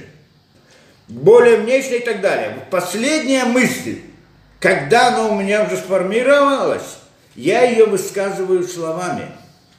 И это слово. Да, то есть это уже план, я говорю, что я хочу, вот это, это, принести оттуда, сделать то и так далее. Получается, что вот эти слова, они потом приводят к созданию. Но когда мы говорим о Создателе, то ну, наш мир, наш мир он тоже находится, наш мир он тоже находится в мысли человека. И поэтому создание вот этой мысли, вот этого, как это, видения нашего мира внутри сознания, это вопрос. Э, как оно, как, оно, э, как оно создается. То есть, когда мы говорим о создании этого мира, это тоже вопрос о мысли как создается наш мир внутри мысли человека. Или как, когда я рассказываю кому-то рассказы, он помещается в какой-то мир. Как возник у него этот мир? Как он возникает? Или, скажем по-другому, человек исследует что-либо, постигает что-либо. И в этом исследовании перед ним открывается новый мир, новое знание. Это сам по себе мир. И вот и теперь, и в чем, и, и об этом они здесь спорят. Только вопрос, какой, который они задают, он именно такой. С чего начинается мысль? И это мы знаем действительно в мире. Есть два пути мышления человека. Вот у человека мы это видим. Два пути мышления. Есть люди, которые, когда и подходят к кому-то, хотят что-то узнать, изучают какое-то знание, они стремятся всегда понять суть. После того, что они понимают суть, они начинают разбирать детали. То есть вначале они не входят в разбор деталей. Они как бы понимают, что есть разные детали. Ну, что суть? Как только я понял суть, то теперь я могу разбирать различные детали, и как они, и, и так получить общее знание. Иной раз работает по-другому, прямо противоположно. Человек учит много деталей одно за другим, третье, четвертое и так далее, не зная общей идеи, но через некоторое время количество деталей, которые он как бы постиг, оно дает ему идею, общую идею. Вдруг он в ней находит, открывает общую идею. Получается, что здесь мы видим о двух путях мышления, что это идея мышления, это идея создания того самого мира, который он хочет постигнуть внутри своего сознания. Как это? Либо начиная, либо понять внутреннюю идею, а потом понять детали, разобрать детали. Это называется то, что говорит здесь Раби Ильезер. В центре был сотворен. Сначала создается что-то, как он говорит, э, муцак. Муцак это крепкое в середине, а потом к нему прилепляются куски земли, и так возникает мир до конца. То есть мир начинается с середины до, и строится до, так, что расширяется и доходит до концов. Так строится мир. То есть это о том самом пути исследования, мышления, что вначале он постигает суть, а потом уже разбирает детали. Детали это внешняя мысль, суть это внутри, это то, что в середине, а разбор деталей это то, что снаружи, это как те самые куски земли, которые присоединяются к нему. А приходит Раби, приходит, э, кто это, Раби Ишу, говорит, нет, прямо наоборот. Сначала человек, когда он делает исследование, он сначала должен набрать много, э, да, много деталей, знать одну деталь, вторую деталь, а потом саму идею поймет потом в конце.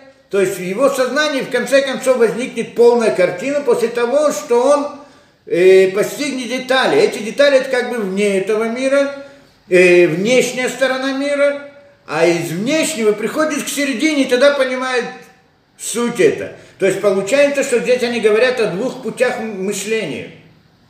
Это, да, это идея. Э, и это мы знаем, что так и так оно есть. Есть такое, есть люди, у которых они более вот, и, и это как, как человек рождается.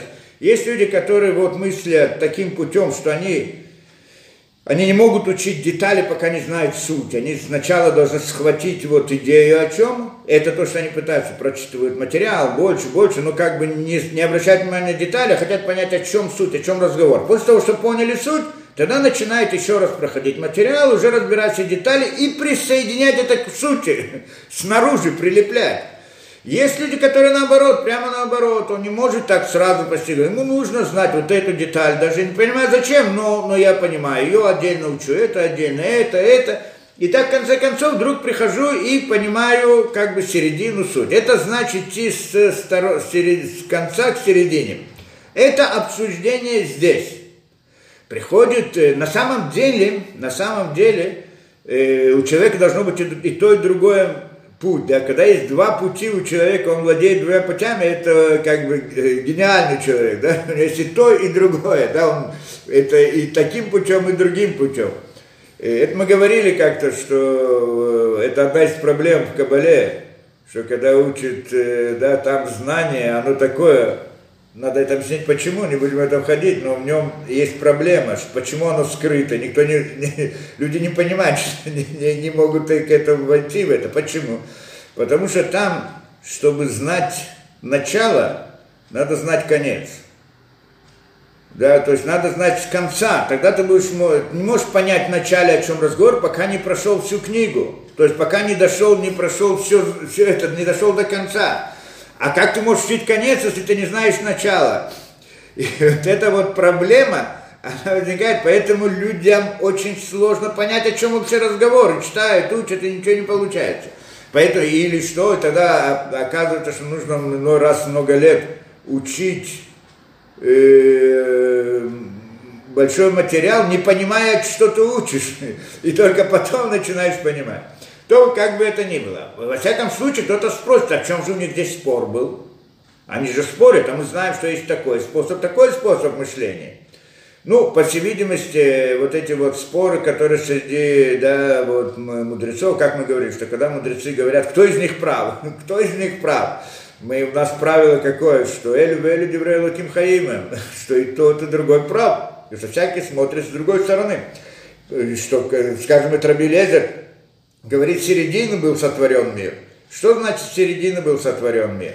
Э, начинается, мир начинает твориться середины. Что, что это значит?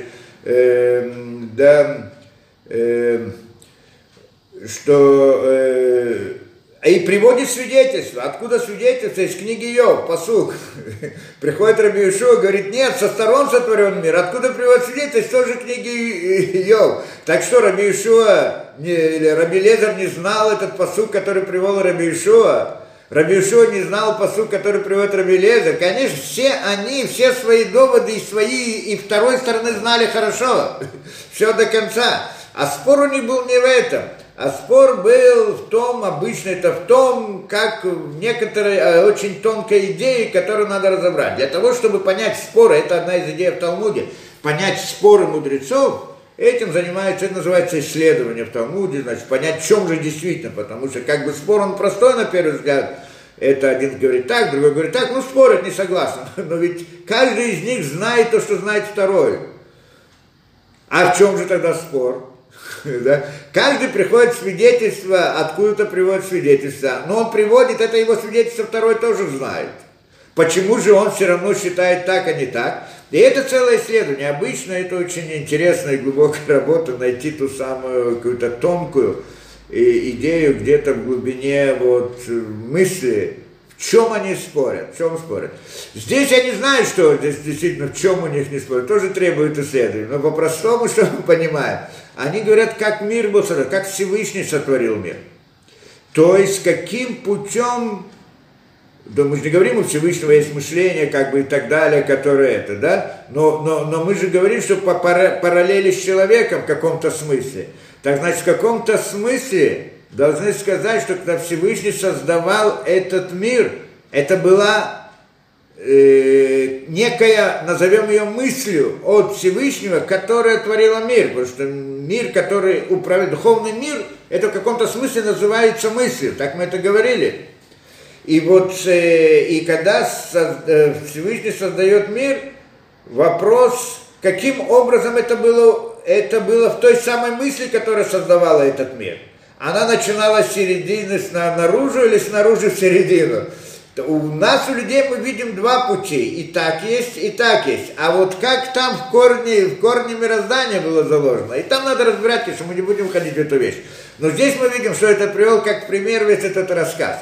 То есть, получается, есть некий рассказ такой, некая сказка такая, которая приводится в этом, как создается мир. На первый взгляд можно показать и можно, да, подумать, что это такая простенькая какая-то глупая сказка сама по себе. Как создается, ну как, берется камень, к нему прилепляется земля и так далее со всех сторон. Или наоборот, земля снаружи пока так это, так создан мир или так создан мир.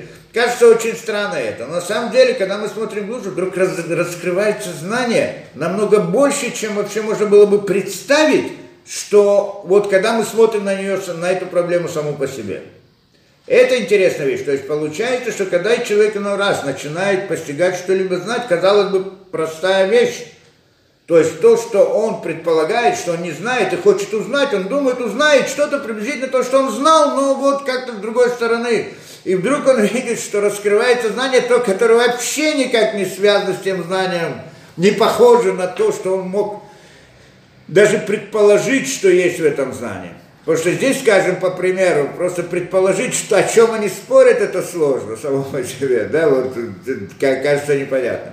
Это идея, что каждый раз, когда человек постигает, так он дальше, когда человек постигает, то чем больше он постигает, тем больше он сознает, что он ничего не знает, и для него, у него нет причины для гордости.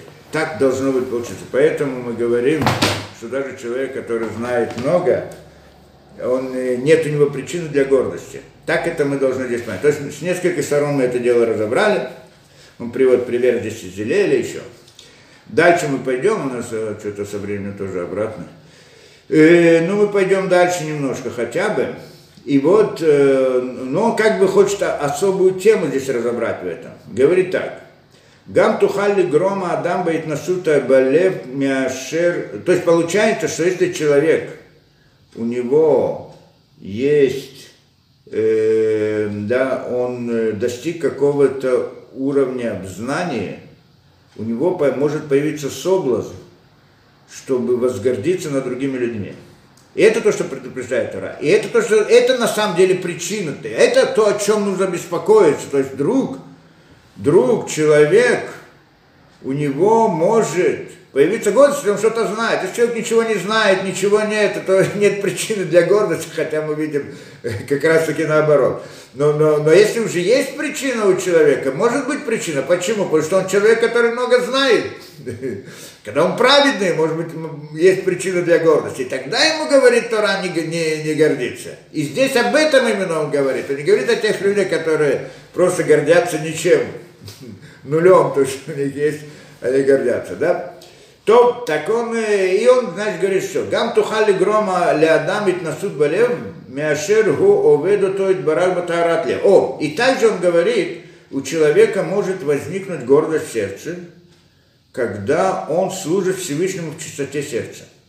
Это все, что мы учили до сих пор. Да, что мы там учили, что молитва должна быть чисто в сердце. В чисто сердце мы учили это не быть постоянно постоянных посторонних мыслей, уметь сосредоточиться, представить, намеревание, намерение и так далее. Шма Исраэль, понять, что есть только Всевышний, больше ничего. Это высокий уровень человека, когда он вдруг осознает вот эту величину духовности, да, и вдруг он какой-то момент может, у него есть опасность, вдруг какой-то момент может сказать, подожди, вот, да, вот это может ему привести к мысли гордости. Что это значит? שיקל בעיניו חס וחלילה אם יראה מי ומי שאינו בעיני עבודתו לא יתברך במחשבת רע. О, когда вдруг он увидит какого-то другого человека, у которого нет этого знания, нет этого, этого служения Всевышнему с этой чистотой сердца, как у него, и тогда у него может быть да у Микаем Бахоля дальше, что у того нет той, как это, что он не, говор, не знает, не может сказать Шма Исраэль с такой, э, с таким глубоким намерением, как он это делает. Викочкин шире эйзамиш, значит, что Микаем э, Катуб Тарашим Вели Бадбикут, Вихен Шикен шире эйза Ишу Цег Батараташем, Витбананала Шуло Лишма, Итбазе Байна. Ведь тогда он будет, станет его глаза э, как-то Идбазе Байнав, он, этот человек станет для него, то есть э, неуважительным в результате этого. То есть у него появится, даже не говорит о гордости, что он возносит себя. Он не возносит себя, так сердце он думает, во всяком случае. Но он видит другого человека, который не может сделать намерения в Шмайсраэль, те глубокие, которые он говорит, которые он делает. Для него этот человек кажется какой-то низменный у него может возникнуть пренебрежение к этому человеку. Это э, простой человек, который не дошел, не знает и так далее. Или же он учит Тору, не, ну, не учит Тору во имя Всевышнего, а учит там по каким-то другим причинам. Не во имя Всевышнего. О, поэтому это. И тогда может быть, что у него возникнет пренебрежение этим человеком, что он почитает, а какой он недостойный, какой он такой, вот, низменный человек. Это даже, э, в принципе, это, это тоже понятие гордости. Здесь он не как бы говорит себе, я вот такой важный, своими заслугами достиг. Ладно, этого не говорит. Он говорит, вот какой он низменный. Не говорит, какой я важный, а какой он низменный. И тогда говорит он здесь, кибаймет колинян тарата левого, это может возникнуть у человека, и это он предупреждает, чтобы ни в коем случае не было. Почему? И объясняет, кибаймет колинян тарата, что по-настоящему вся идея чистоты сердца в служении Всевышнему, то есть все, что мы учили до сих пор, что человек должен там э, молитве, чтобы у него мысли были чистые, чтобы во время шма он мог думать, все это у лимитсва, было лейкова. Это лимитсва, у лейкова. То есть это для мецвы, а не задерживать. Что это значит? То есть он говорит так, что на самом деле, если человека нет этих высоких мыслей, нет этого особых намерений, служении Всевышнему, он не перестает, то его митсва не перестает быть митсвой. То, что он выполняет митсу, то, что он выполняет молитву, то, что он делает, она есть молитва, она есть митсва, она есть. А у него нет той самой чистоты сердца, это не аннулирует его митсу. Если же у него есть намерение, высокое намерение, то митсу она растет, она высо, выше становится, она важнее, она больше – Но, и, но если нет этих намерений, это не значит, что нет мысли. Это что он говорит, для митцва вылолита, это для митцвы, то есть для митцвы сделать ее больше, а не лоли кува, а не сказать, что как будто бы нет здесь митцвы.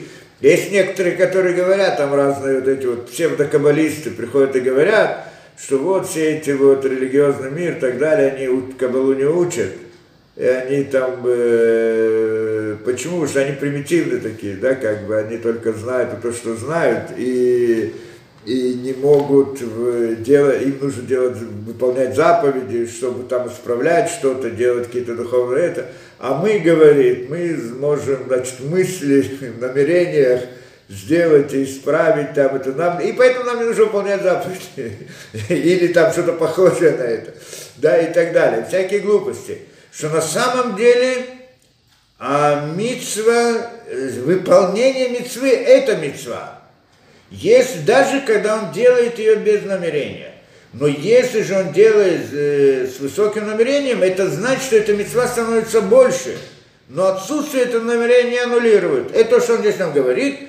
И поэтому Витбаэр о для Алана, и мы это, говорит, дальше еще выясним. И коля Микаем Митцваташем Бахоля Шер Цивану Батурак Душа. И каждый, кто выполняет заповеди Всевышнего так, как Всевышний приказал в Торе, а в, э, в Торе, в письменной и в устной, э, а белот бикут, даже если у него нет какого-то прилепления ко Всевышнему, как это бикут, не знаю, как на русском перевести, прилепиться ко Всевышнему, то есть мысли имеется в виду, даже когда он мысли не не настолько чистый и так далее, Некра Гамкану Ведалаким, он тоже называется служащий Бога, Всевышнего, что он служит Всевышнему, в Агувли и любим перед Всевышним. Даже если человек, который нет всего, нет всех этих уровней высоких э, да, э, чистоты мысли, он, но он выполняет заповеди, он любим перед Всевышним. Он служит через привы. И поэтому не, первая причина, что нельзя им пренебрегать, потому что он любимец Всевышнего. Да? И Викена Адаму Батараташем. И также человек, который занимается Торой, Филишилолишма, даже не во имя Всевышнего. То есть, что это значит? Просто им, э, как это, да, хочет, чтобы о нем думали хорошо.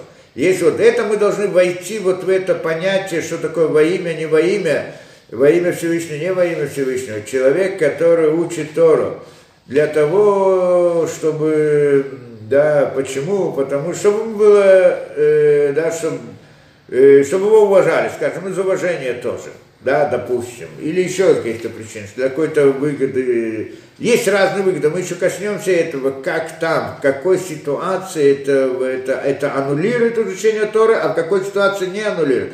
Вот эта идея намерения, почему он это делает.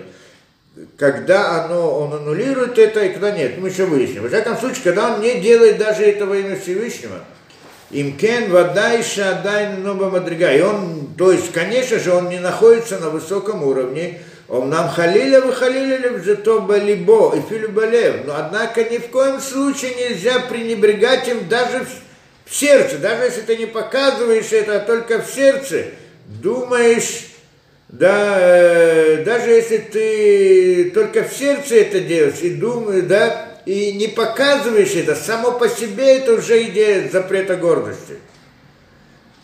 То есть нельзя пренебрегать простым евреям, другими словами, говорит. Если еврей служит Всевышнему по-простому, так как он знает, так он, как он понимает, то не может прийти и сказать тот человек, говорит, о, он, он, он, он даже намерений таких нет мысли, он это, значит, он какой-то такой вот, ну, низкий такой человек. Не так. Это, это, это уже идея гордости, это как будто бы он отталкивает Всевышнего. Потому что этот, он, э, да, тот, э, который делает, он выполняет заповеди Всевышнего. Эти заповеди называются заповедями. И Тору, которую он учит, называется Тора. Почему Тора не во имя Всевышнего тоже называется Тора, он там дальше объясняет. Митов шило лишма балишма, как мы говорим, из того, что не во имя Всевышнего приходит к во имя Всевышнему, еще разберем этот вопрос.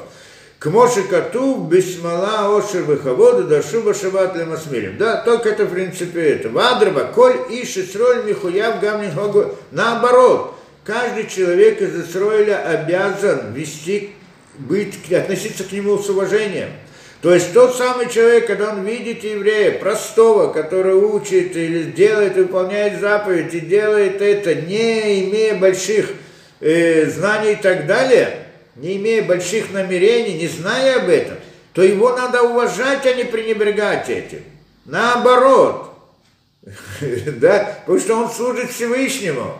Потому что это, а, ты говоришь, что нам, я здесь простая ты говоришь, что я делаю вот с намерениями такими высокими, а у меня нет таких мыслей высоких. Твои намерения по отношению, по, по сравнению с тем, что должно быть, или с кем-то другим, который более, они тоже ноль.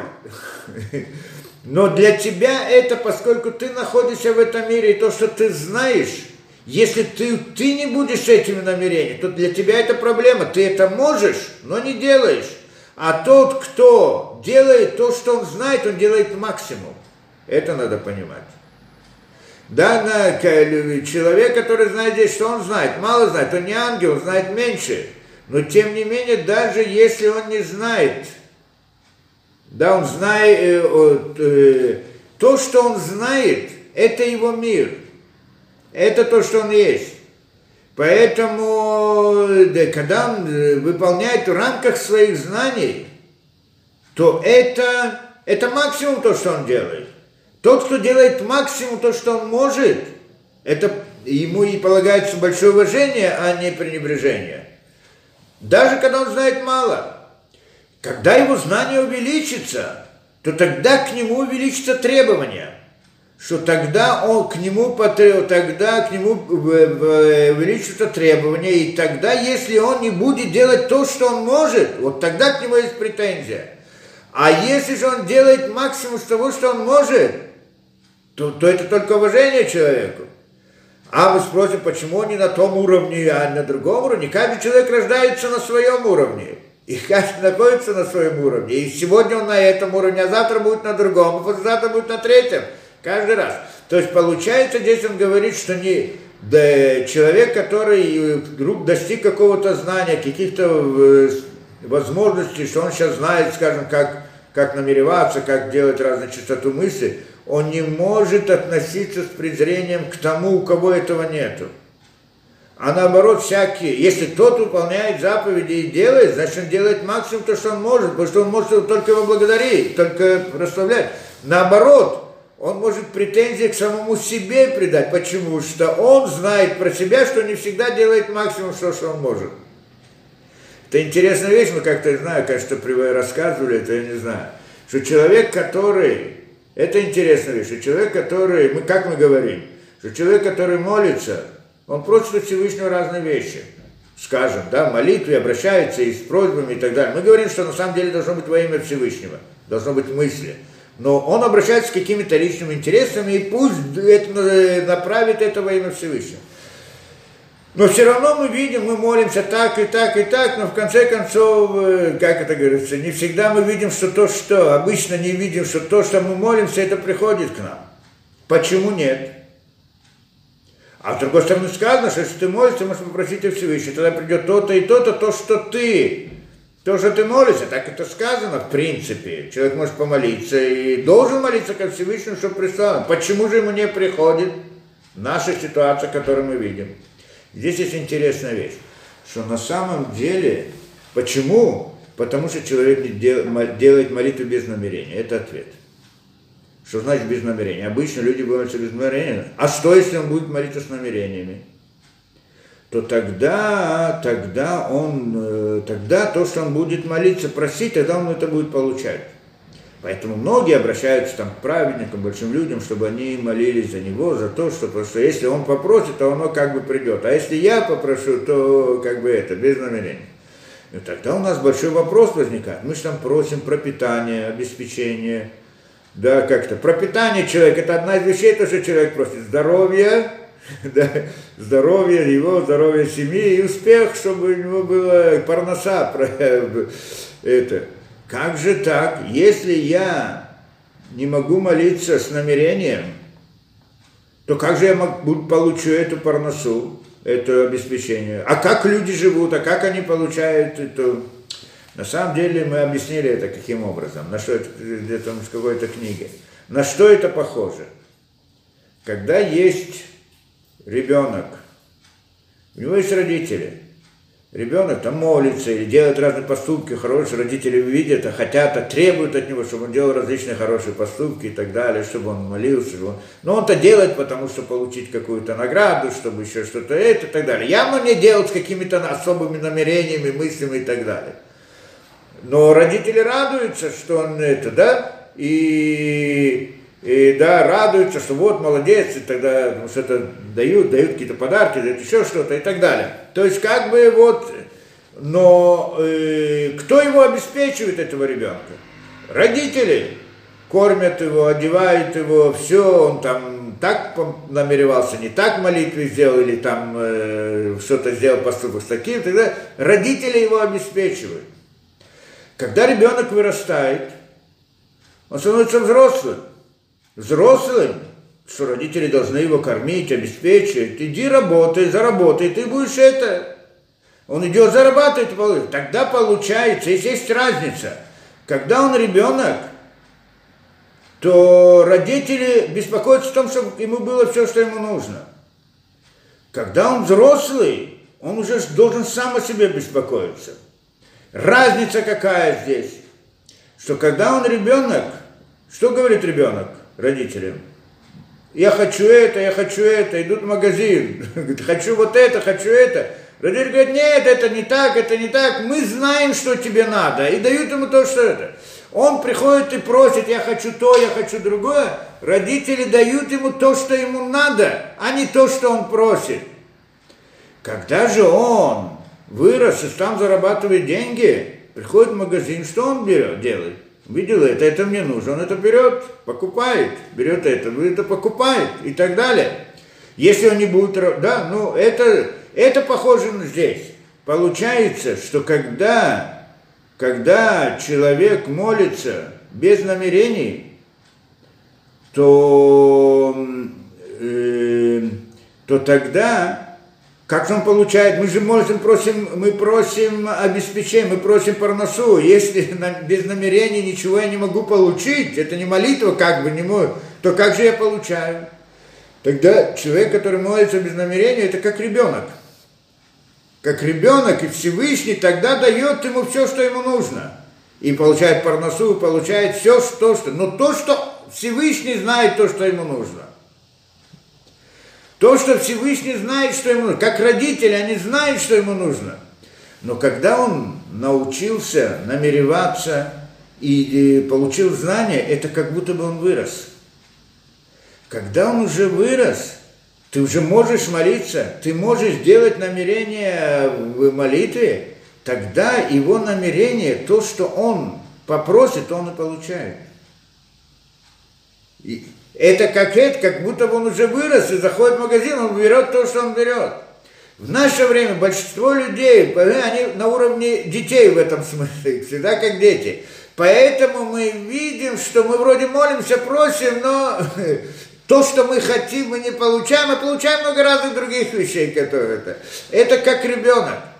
А тот, который может намереваться, то он как бы вырос в этом смысле. Значит вырос? Вырос, у которого есть больше знания, больше это.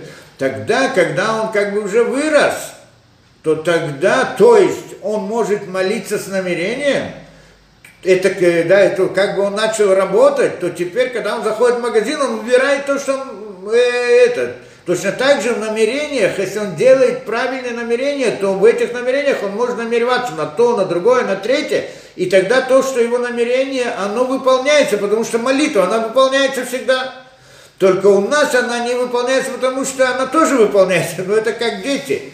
А там она выполняется. Что будет, если человек этот дошел до этого уровня, может намереваться, но тяжело это трудно, это требует силы, и он не молится по-простому. А, ты уже взрослый, должен работать, зарабатывать, ты не получишь уже просто так от Всевышнего. Когда человек, когда человек молится без намерения, что он не может, то, что он может, он как ребенок, он всегда получает то, что Всевышний считает, что ему нужно. Но когда же он уже вырос и может молиться с намерением, а он этого не делает, то он вообще не получит э, обеспечение. Почему? Потому что ты уже взрослый, ты должен сам зарабатывать. Понятна эта идея, да, это очень, как бы, с другой стороны, как бы несколько страшная вещь. Так человек, когда человек уже дошел до этого уровня, то тогда он не может прекратить. Это получается. Да, что и тогда он не получит обеспечение, пропитание и все прочее. Почему? А как все остальные получают? Потому что тогда, если молится без намерения, он может с намерением, но он это не делает, не будет получать пропитание. Как так, как все, все остальные, как они получают, они тоже молятся без, без, э, без намерений. Но, но, но они как дети, они получают от Всевышнего, ну только то, что он хочет. То, что, то, что Всевышний считает им нужным. А ты уже как бы вырос, поэтому должен сам зарабатывать, то есть сам должен делать намерение и получать это. Но, но, но здесь разница в том, что когда он на чем-то помолится, то то, что он молится, оно то и происходит. Это очень высокий уровень, но есть те люди, которые могут так молиться, что когда они молятся вот таким образом, тогда то, что они помолились, то именно происходит. Почему? Потому что у них из-за намерения не как у ребенка другого характера, да, это понятно. И это, да, но, и тогда получается наоборот, на нем есть большая ответственность. Поэтому такой человек, как он не может пренебрегать тем, который молится с меньшим намерением, а это наоборот, а наоборот. Почему? Потому что он делает все, что он может максимум, а претензии может проявить к себе, что он не всегда сам делает ту молитву, те намерения, ту чистоту сердца, не всегда с той чистотой сердца. Поэтому у больших людей свобода выбора, она в основном, она во многих случаях именно в том, что не помолился как надо. Я раньше не понимал, что это такое. Что значит, говорит, что какие, какая, какие испытания есть у, там, у больших людей, какие что у них, нет каких-то таких соблазнов таких, о чем они. А ответ всегда был, что у них, э, как бы, что они делают чуву, о чем они делают чуву, что они помолились не так, что что-то не сделали не так. Я не понимал, что он помолился не так, да, потом только стало понятно, что на самом деле это целый мир сам по себе, что значит не помолился так, да, это сам по себе целый мир, идея молитвы у таких людей, те, которые очень большие, да, что этот, это, да, Э, для нас это как бы просто пройти, сказать молитву, а там это целый мир, потому что и, а ты здесь, от этой молитвы, а ты мысли, когда была не, чуть-чуть не такая во время молитвы, это зависит, что произойдет в мире. У нас это почти что не зависит от этого. Почему? У нас есть молитва, митцу выполнить в том, что мы молимся, когда мы молимся, выполняем митцу.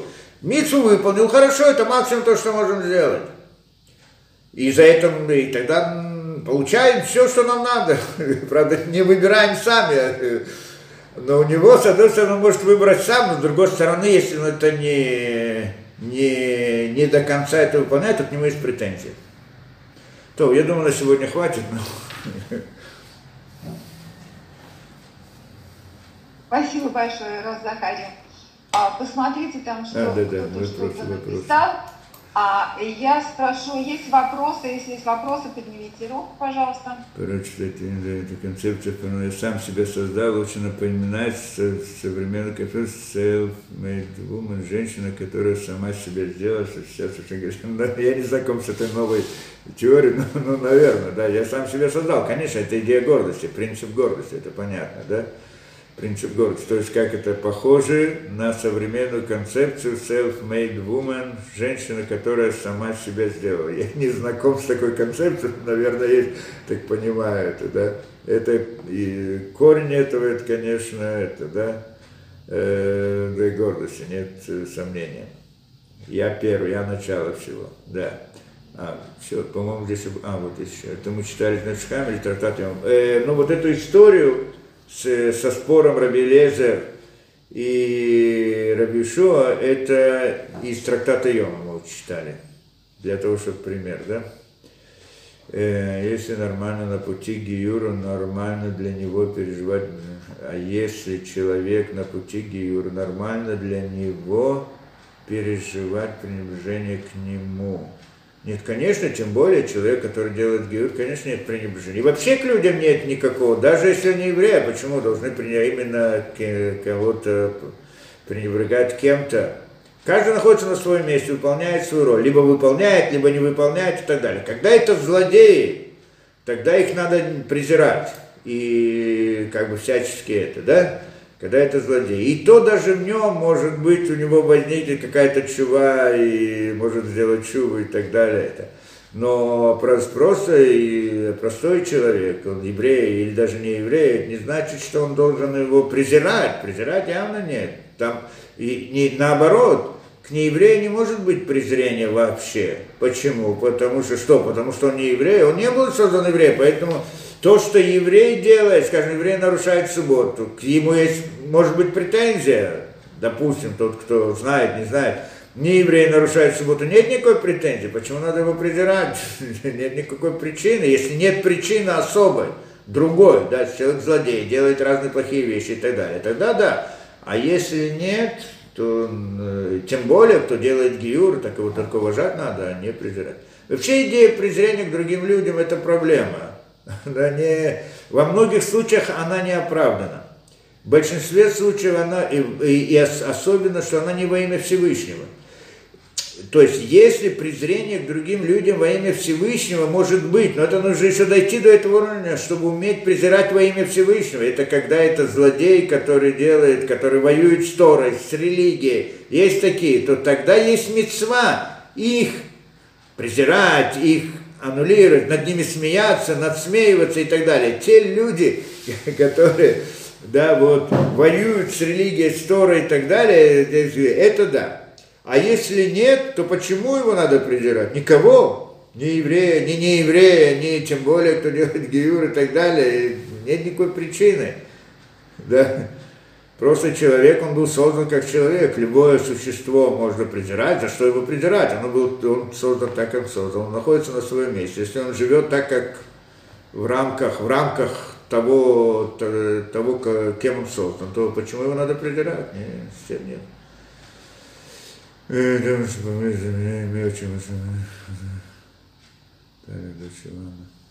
Без ратуши я постараюсь.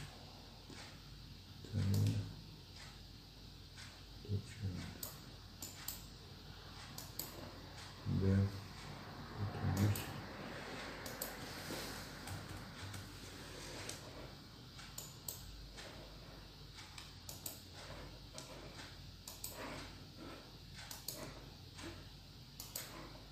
Да, только записал себе беседа.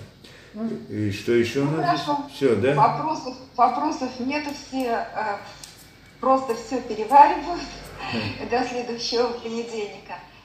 Ну, спасибо вам огромное, Закария. Спасибо. Всем спасибо, Спасибо, всем до участникам. Спасибо.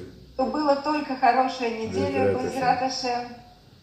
Чтобы наши солдаты были живы, Да, да, раненые выздоровели. Аминь, аминь, И аминь. до следующего понедельника. Аминь. Всего, Да. всего, всего Всего. вам хорошего. До До свидания. свидания, до свидания всем.